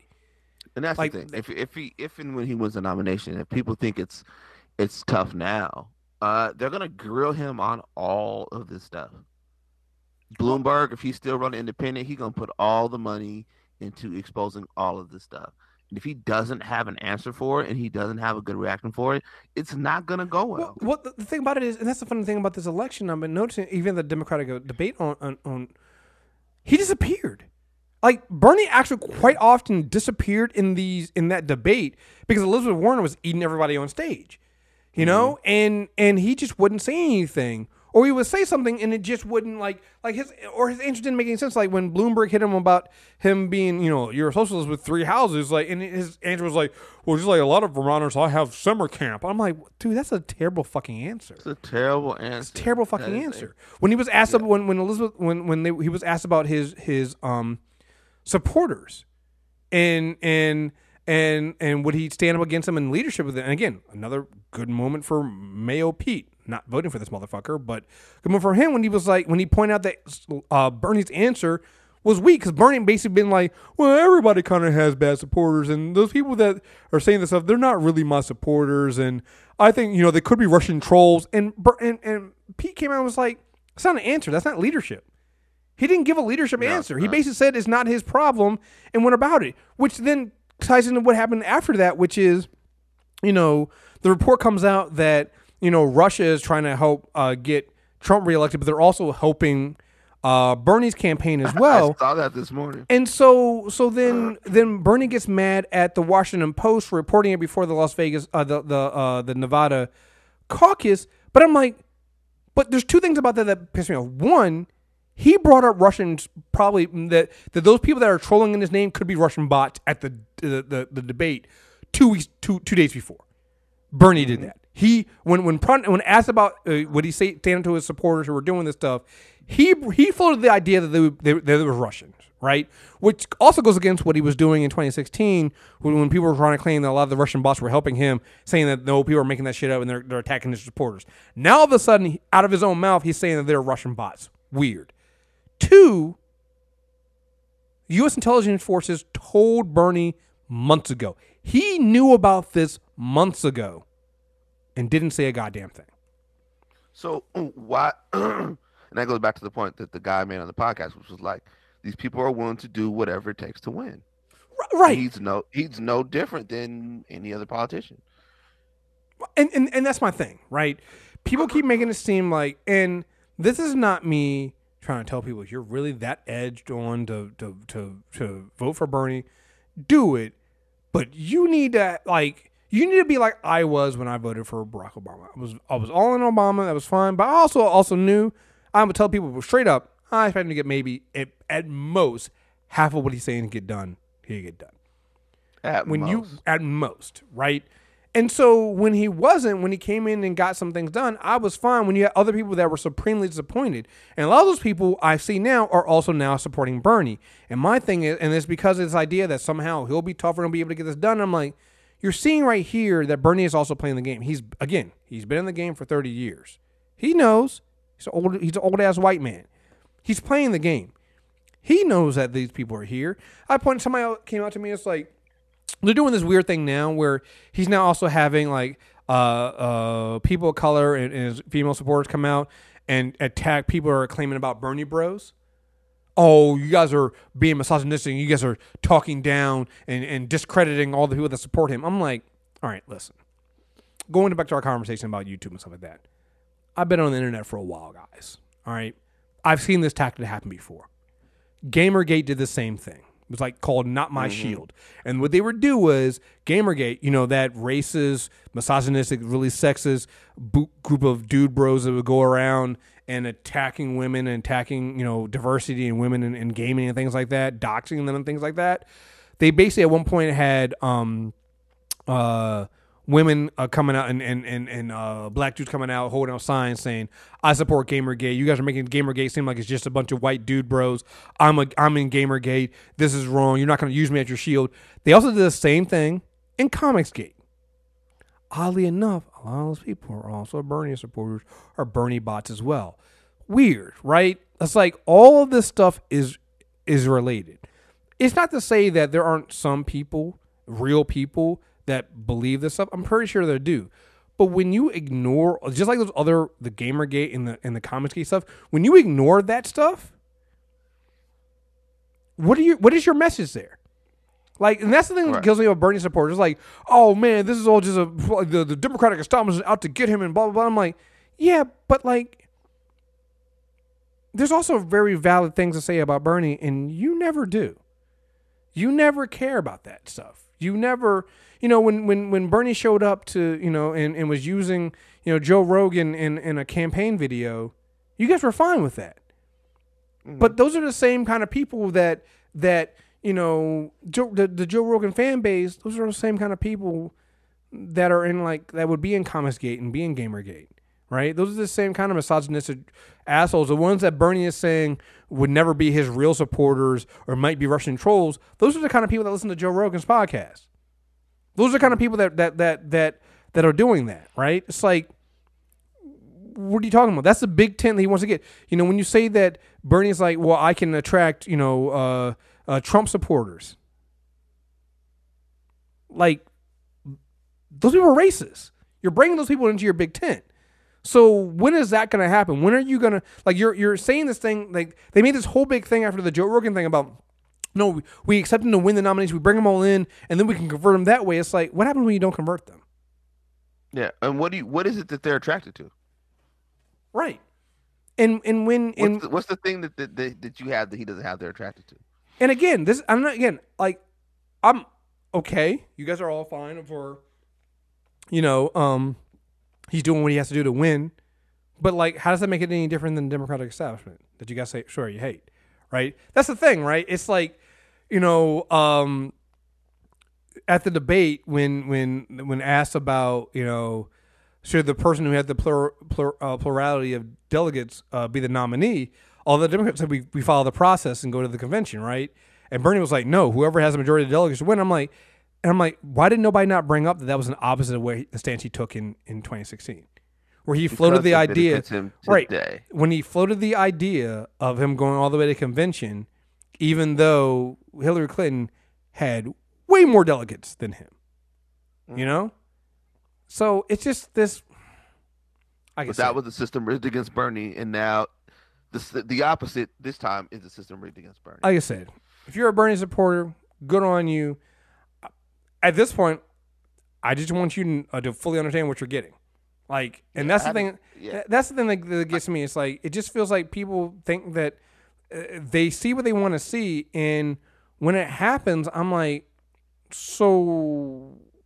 And that's again, that's if he beats Trump. Like, what do you do then? Like, what? Yeah, I was, I was having a conversation with my friends about that. About they were like they were saying Bernie has a problem with race. I was like, he does. They're like, I don't see it, and blah blah blah blah blah. And I was like, look, whenever he's talking about race, he always pivots to the economy and jobs or climate change, and we all know that that doesn't solve it. But my thing was like, look, I said, here's the thing: I will vote for Bernie in a cocaine heartbeat if he gets the nomination. Right. Don't care. I will, he will get my. I will enthusiastically vote for him. But to pretend that there aren't issues that he needs to fix, or there aren't ways in which he needs to be better, and like these things that are they're talking about like him being attacked. I was like, yeah, it's a presidential race. People are gonna attack him. It's not specific to Bernie. Mm-hmm. Everyone's gonna get attacked. Like there are things that are gonna attack Elizabeth Warren on. If she'd won the nomination, Bernie, Pete will get attacked on being a, a mayor of a small town and what happened with, you know, the the black people in his in his area. You know, you know, we all know what they're gonna attack. You know, uh, what's his name, Bloomberg about. So everyone has sort of like these little weak points, and they're just gonna attack them, and that's every election. I will never forget this documentary I watched with Michael Dukakis, and I was telling my friends this. I was like in the Dukakis documentary, he was talking about this whole this whole segment of it, right? That's super fun, and it's you know you have you have a bunch of really big ideas, and you can just throw stuff out there. But he said, man, once you get picked by your by your party to run for president, it's not fun anymore. It was like they start interviewing people, they start asking really hard questions, and it's just not the same fun political race. And he his point was like, man, everyone's not ready for that kind of like scrutiny. hmm And I'm curious to see what happens with these supporters when it's gonna be. You think it's tough now? You think these sort of questions are tough now? It's gonna get way tougher.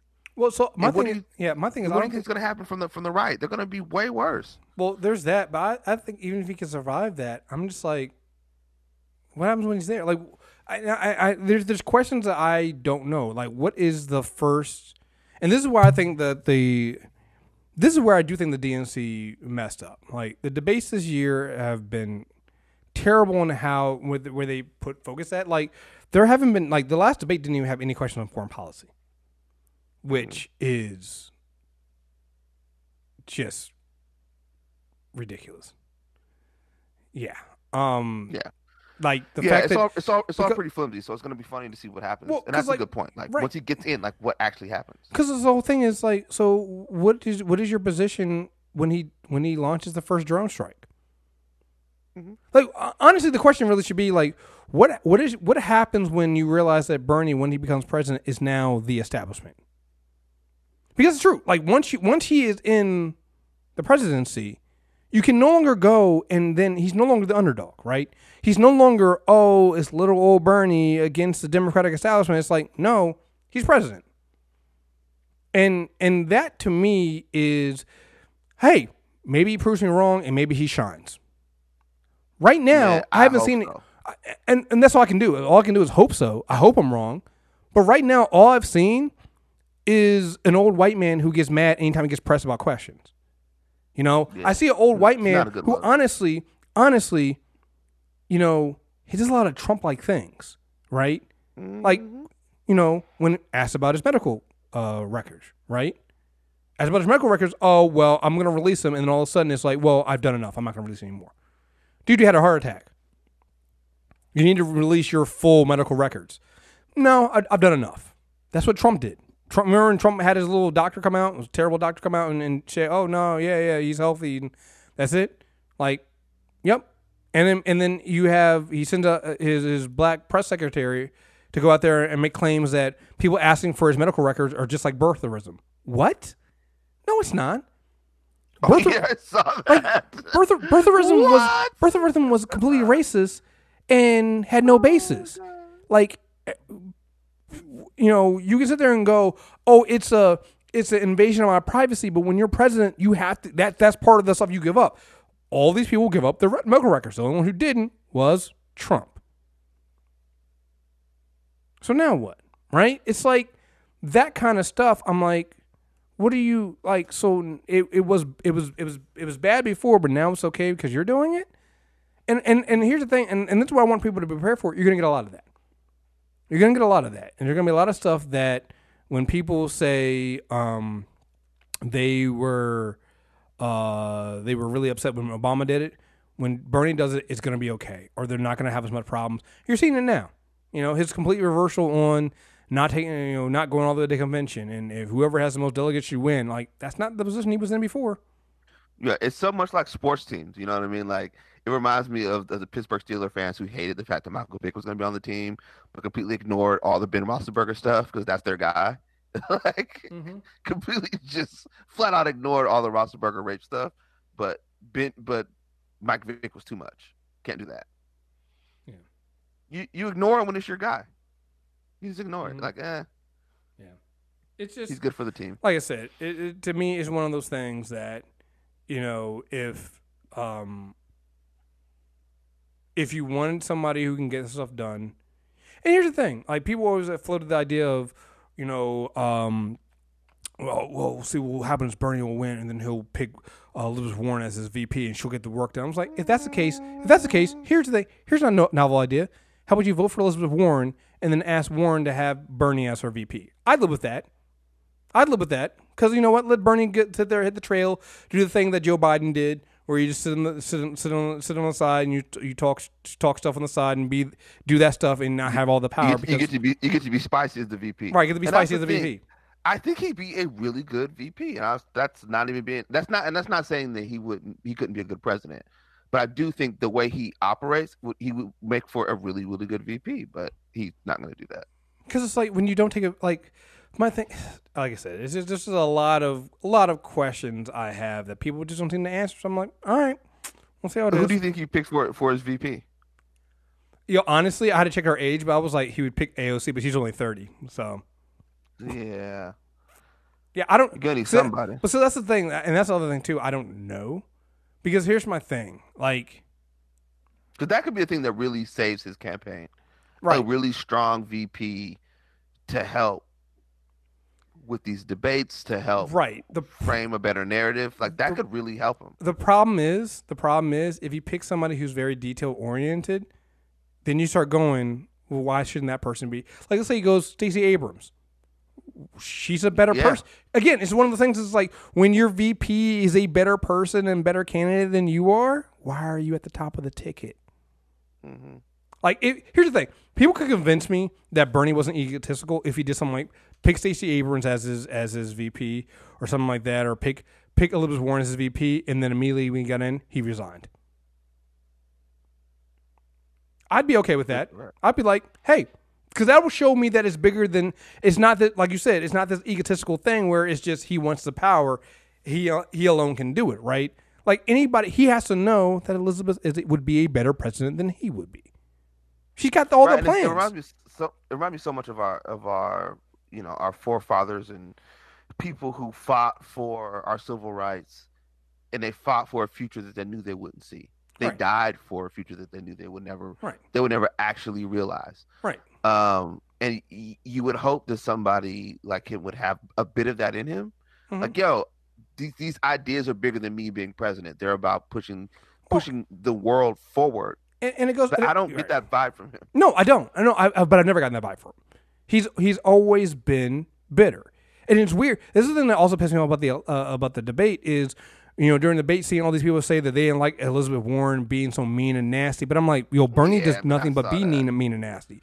Anytime you ask Bernie a legitimate question, he gets flustered. He immediately starts screaming. He immediately gets angry. You can tell. You can tell when Bernie gets actually angry about being challenged about anything he does. He's shown that. He's shown that ability. But then when a woman does it, all of a sudden it's mean and nasty. We don't like that in a campaign. I'm like, that drives me fucking crazy. When like you have Donald Trump as a fucking president right now, you can't sit there and complain about a woman being mean and nasty. It's like, the fuck out of here. gonna have to be mean and nasty over the next Right, 12 months to, right. get, to get some shit done. So the other thing too is like Bernie's. You know, it goes back to I believe Elizabeth Warren when she said that she had that conversation with Bernie, and Bernie said a woman couldn't win. So I'm like, again, what better way to show this, Bernie? You win the presidency, you pick Elizabeth Warren as your VP, and then you step down. he would never do He that. would never do that, though, right? He would never do that. It, it's, it's, it's an ego that, thing. He People would like the power of being president. I mean, we've only had exactly, 45 of them in our country. Exactly. That's a small number. exactly. He's he's not going to. So I'm just throwing it out there. Whatever. And when people tell me he's a different kind of a president, he's a different kind of a different kind of person. I'm like, He's not. You haven't been paying attention. You you you're you're you're you're putting some traits on him that don't exist. Yeah, you don't need to make him into some demigod or, or some second coming of Jesus. Like, he can just be a guy who wants to be president, and you like his ideas, Yo, that's all it has to be. That's all. It and has that's to be. okay. That's okay. Like putting you well, because here's the thing: if you put more on him, it's just like what people did with Obama. You're gonna be disappointed, and then what's gonna happen is you're gonna be disappointed. Then you're gonna do that thing in that first in the first midterms. You're not gonna vote. You're gonna lose the House, and now we got Republicans back. And like this, this is the cycle. It's like, and that's what I want to keep people from having, right?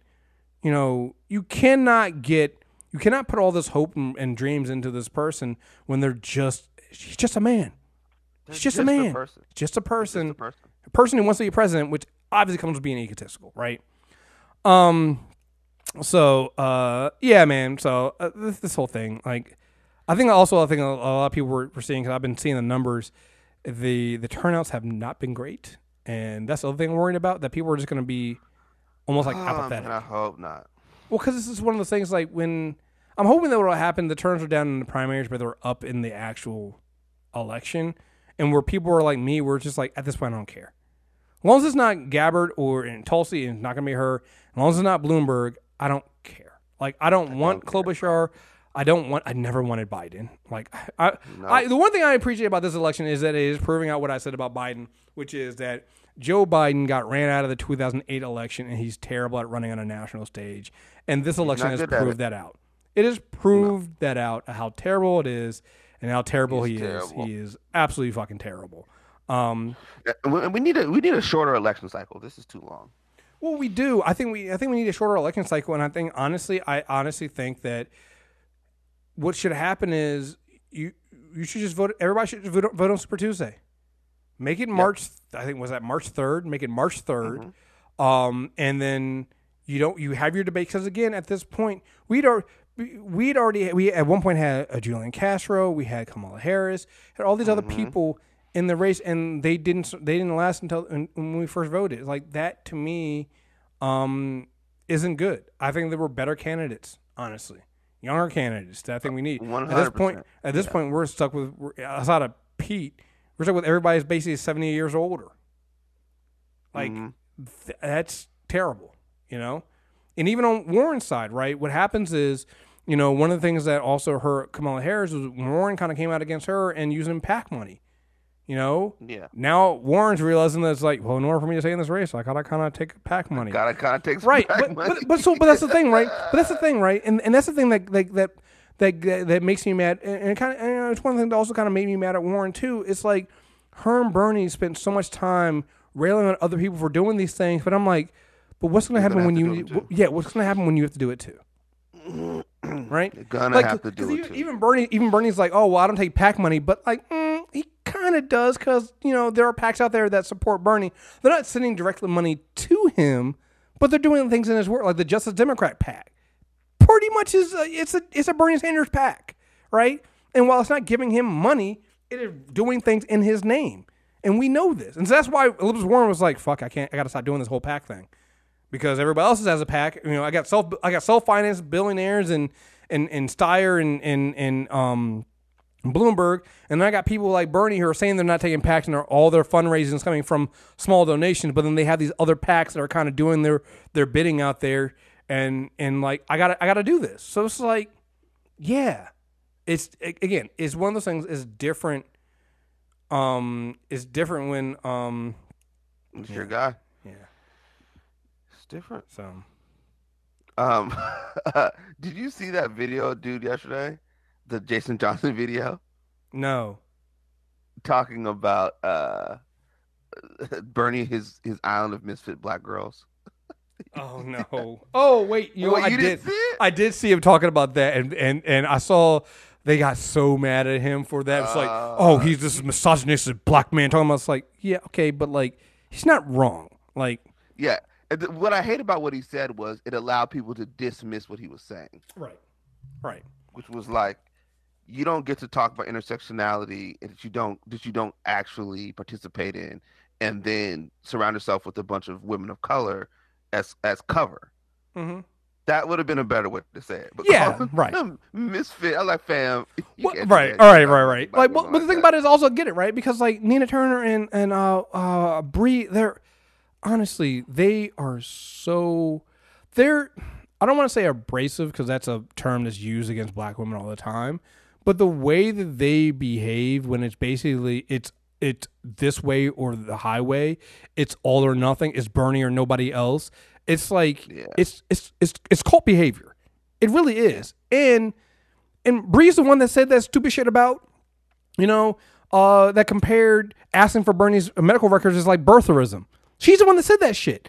And and so Bernie puts these people out there to do this shit and then goes, oh, know what? And, then- and then cries and, and cries about how it's just so fucking ridiculous. Like, you know, people ask about um somebody asked uh, somebody was like, well, you know, uh, you know, the, you know, a lot of these people that are that are doing this, you know, they're they're they're trolls. There's Russian trolls, and they're not real people. I I've never witnessed any of this stuff. I'm like, so you've never seen Killer Mike?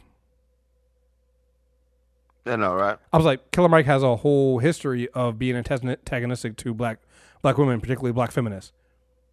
He's a surrogate for Bernie Sanders.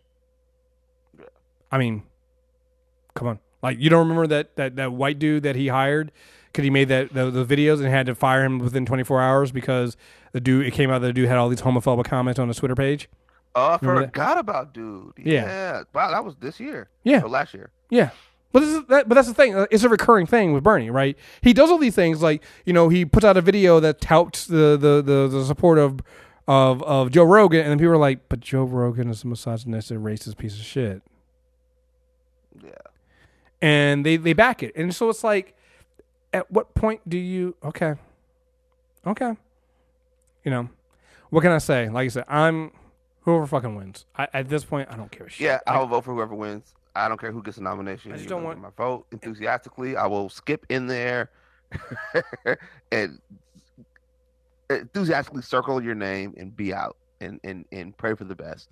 Uh, but yeah, it's going to be fascinating to see what happens because it's only going to be more intense for these people moving forward. mhm. These sort of quote unquote attacks on these politicians. And I think I hadn't considered your Bloomberg point, which is like it's going to be even dicier if he gets enough momentum and decides to run as an independent. That's going to make things Mhm.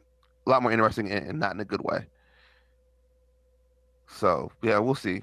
But yeah, uh, Jason Johnson got to chill. He can't. Yeah, yeah. It was like, it- it- I, I remember that. I remember that. like I, that, I bro. remember. I remember Like, that. I was like, I was like, ah, dude, like that's You like. got. You got to. I was like, like that's that's one of the things I was like, yeah, like you're not wrong, but you like probably can't say that. Like, but also it's it's kind of it kind of comes full circle to what we've been talking about, which is right this content driven way in which people engage, and so he's trying to find the spiciest, True, hottest yeah. thing to say. Yeah. Is gonna catch people. You're right. So you go out there and right. you say something stupid. Right. And I'm like, dude, I'm like, dude, like, you're better than that, right? Like, I get what you're saying. That's one. Of, that's one of them things you say when, like, when like me, you, or me and Rod are sitting there talking before we sh- we start the podcast. We say that shit, but like, I'm not gonna get on the, the the podcast and really come out there and say it like that, right?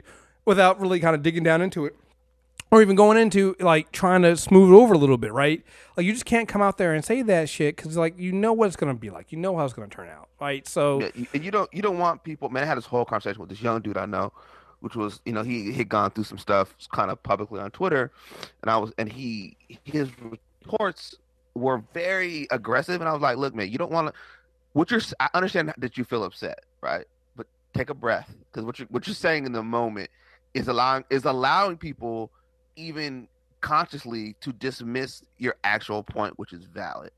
So don't give them that kind of ammo. Don't give them reason to dismiss what you're saying because you coached it in a bunch of like hot takes and these hyperboles. Just right, especially what you mean. especially when you And- and- especially when you're right especially when you have Especially, fact, especially when you're right. You especially when you have the facts when you have the facts on your side you don't gotta you don't gotta spicy it up like you said like this is the content driven society we live in where you is trying to go viral trying to get the, the, the hottest take out there and trying to fit in there make it cool sound cool it's like you don't have to do any of that stuff. You can literally just go out there and you can read all the things that Bree said. You can read all the things that, that Nina said. You can read all the things that Killer Mike has said. And be like, these are the people that, you know, when Bernie says, you know, his supporters don't do this, this is the people he puts forward and, and, and, and they do this. You know, we haven't forgotten this stuff. Like, um, I think the It dude was wasn't that long ago. right. It, wasn't that long ago. They've been doing it the entire time. They spend more time, like Bernie spends more time talking about the Democratic establishment than he does the, about Donald Trump. Like I'm like, you don't have to. Okay, Bree's the one that put out the the the, the comment. The they put out the official statement about how they're reaching. They they they welcome uh, Joe Rogan voting for them because they're reaching out to his fan base because they're trying to enlarge the tent of the Democratic Party. Like those are her words that she put out there. You don't have to. You don't have to have to say anything else. You don't have to make that more spicy to show these people are full of shit. You know. So, but what can you say? What can you say? This why again. This this.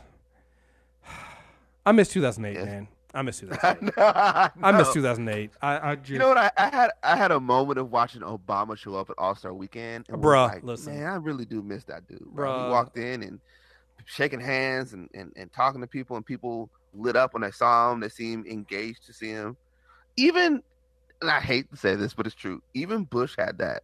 Mhm, As shitty as he was, he could still go places, and people were like, President Bush. mhm. and he would walk in and he would still sort of have command of the room and he wasn't like when you, when you heard Trump rambling about Parasite, I was like, this is what y'all vo-. I had a moment of like, this is what y'all voted for. You voted for this thing. Mhm. Uh, do you ever do you follow? Um, was it Harold Bryant, um, sports writer? No.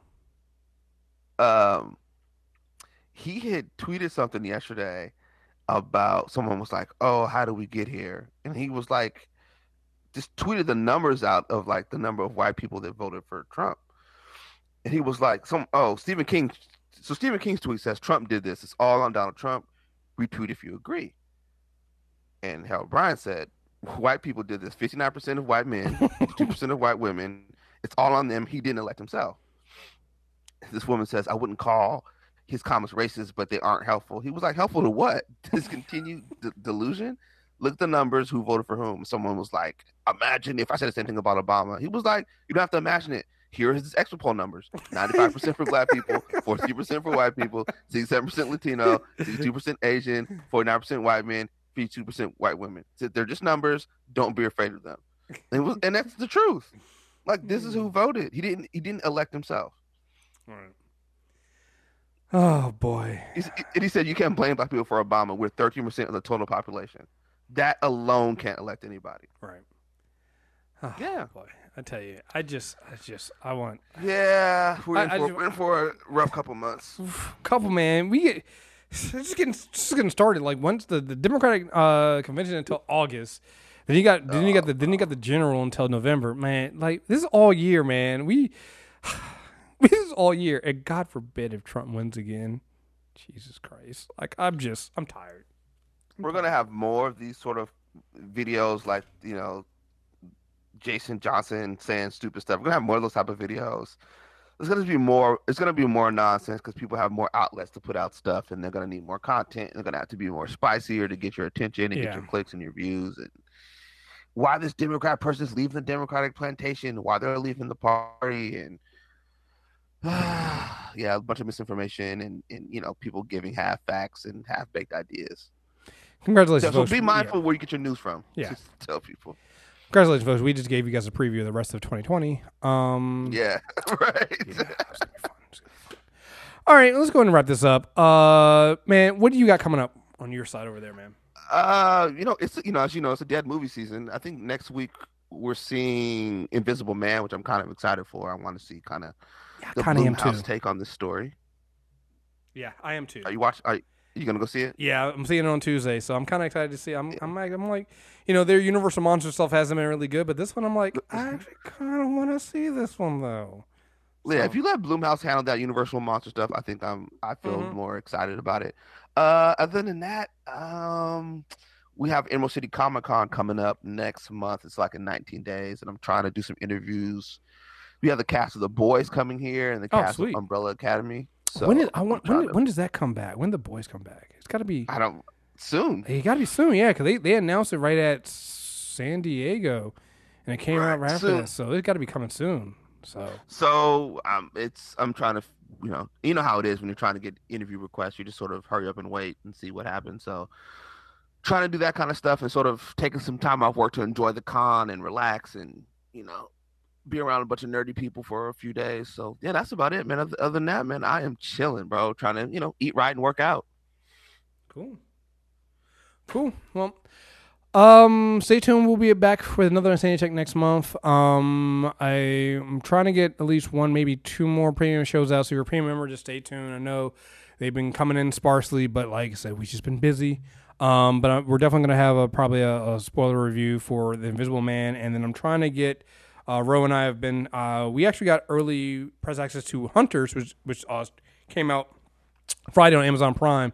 So we saw the first yeah, five episodes watching it. already. Yeah, saw the first five episodes. I liked it. Uh, we're waiting to just see the last five, and we're gonna do a spoiler review for that. So that'll pop up on premium as well. So stay Hey yo, tuned. real quick on Hunters. Mhm. I'm shocked at the way they're talking about the ways in which the U.S. helped Nazis Bruh, they transition. are, bruh, they are and, and not. they do it. They do it in a way that's like this actually happened. Bro. like that commercial they do. See the commercial they do? mm-hmm. Yeah, yeah, dog.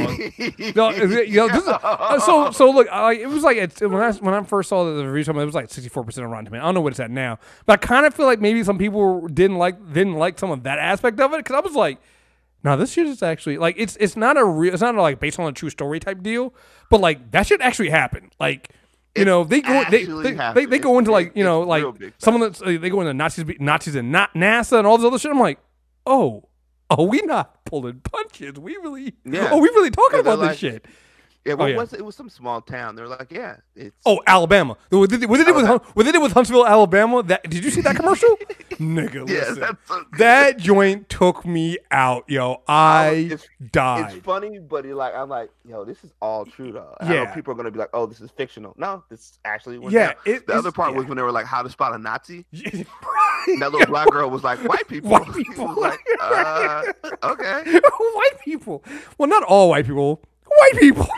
Yo, this like it's it's got this good all white mix of. are Nazis. He was like, no, but all Nazis are white people. And he was he was just like he was like, well, mm, she's got a point. Yeah. she got she got a point. she's got a point. Ah, it's smart, man. It, it's and it's violent, bro. I did not expect Yeah. that level of violence. Oh yeah, it is. It is very violent. Like I, I, I said, I only saw the first five so far, but like I've really been enjoying it. It's, it's like I said, it's got a good mix of the funny, but then there's also some really serious, deep, like heavy shit in there as well. So, um, yeah, Yeah. they are not, they are not pulling punches. Like this is def, this is this is like to me is like watching like, well, it's not this way, but I. I like anything that's about killing or hurting Nazis.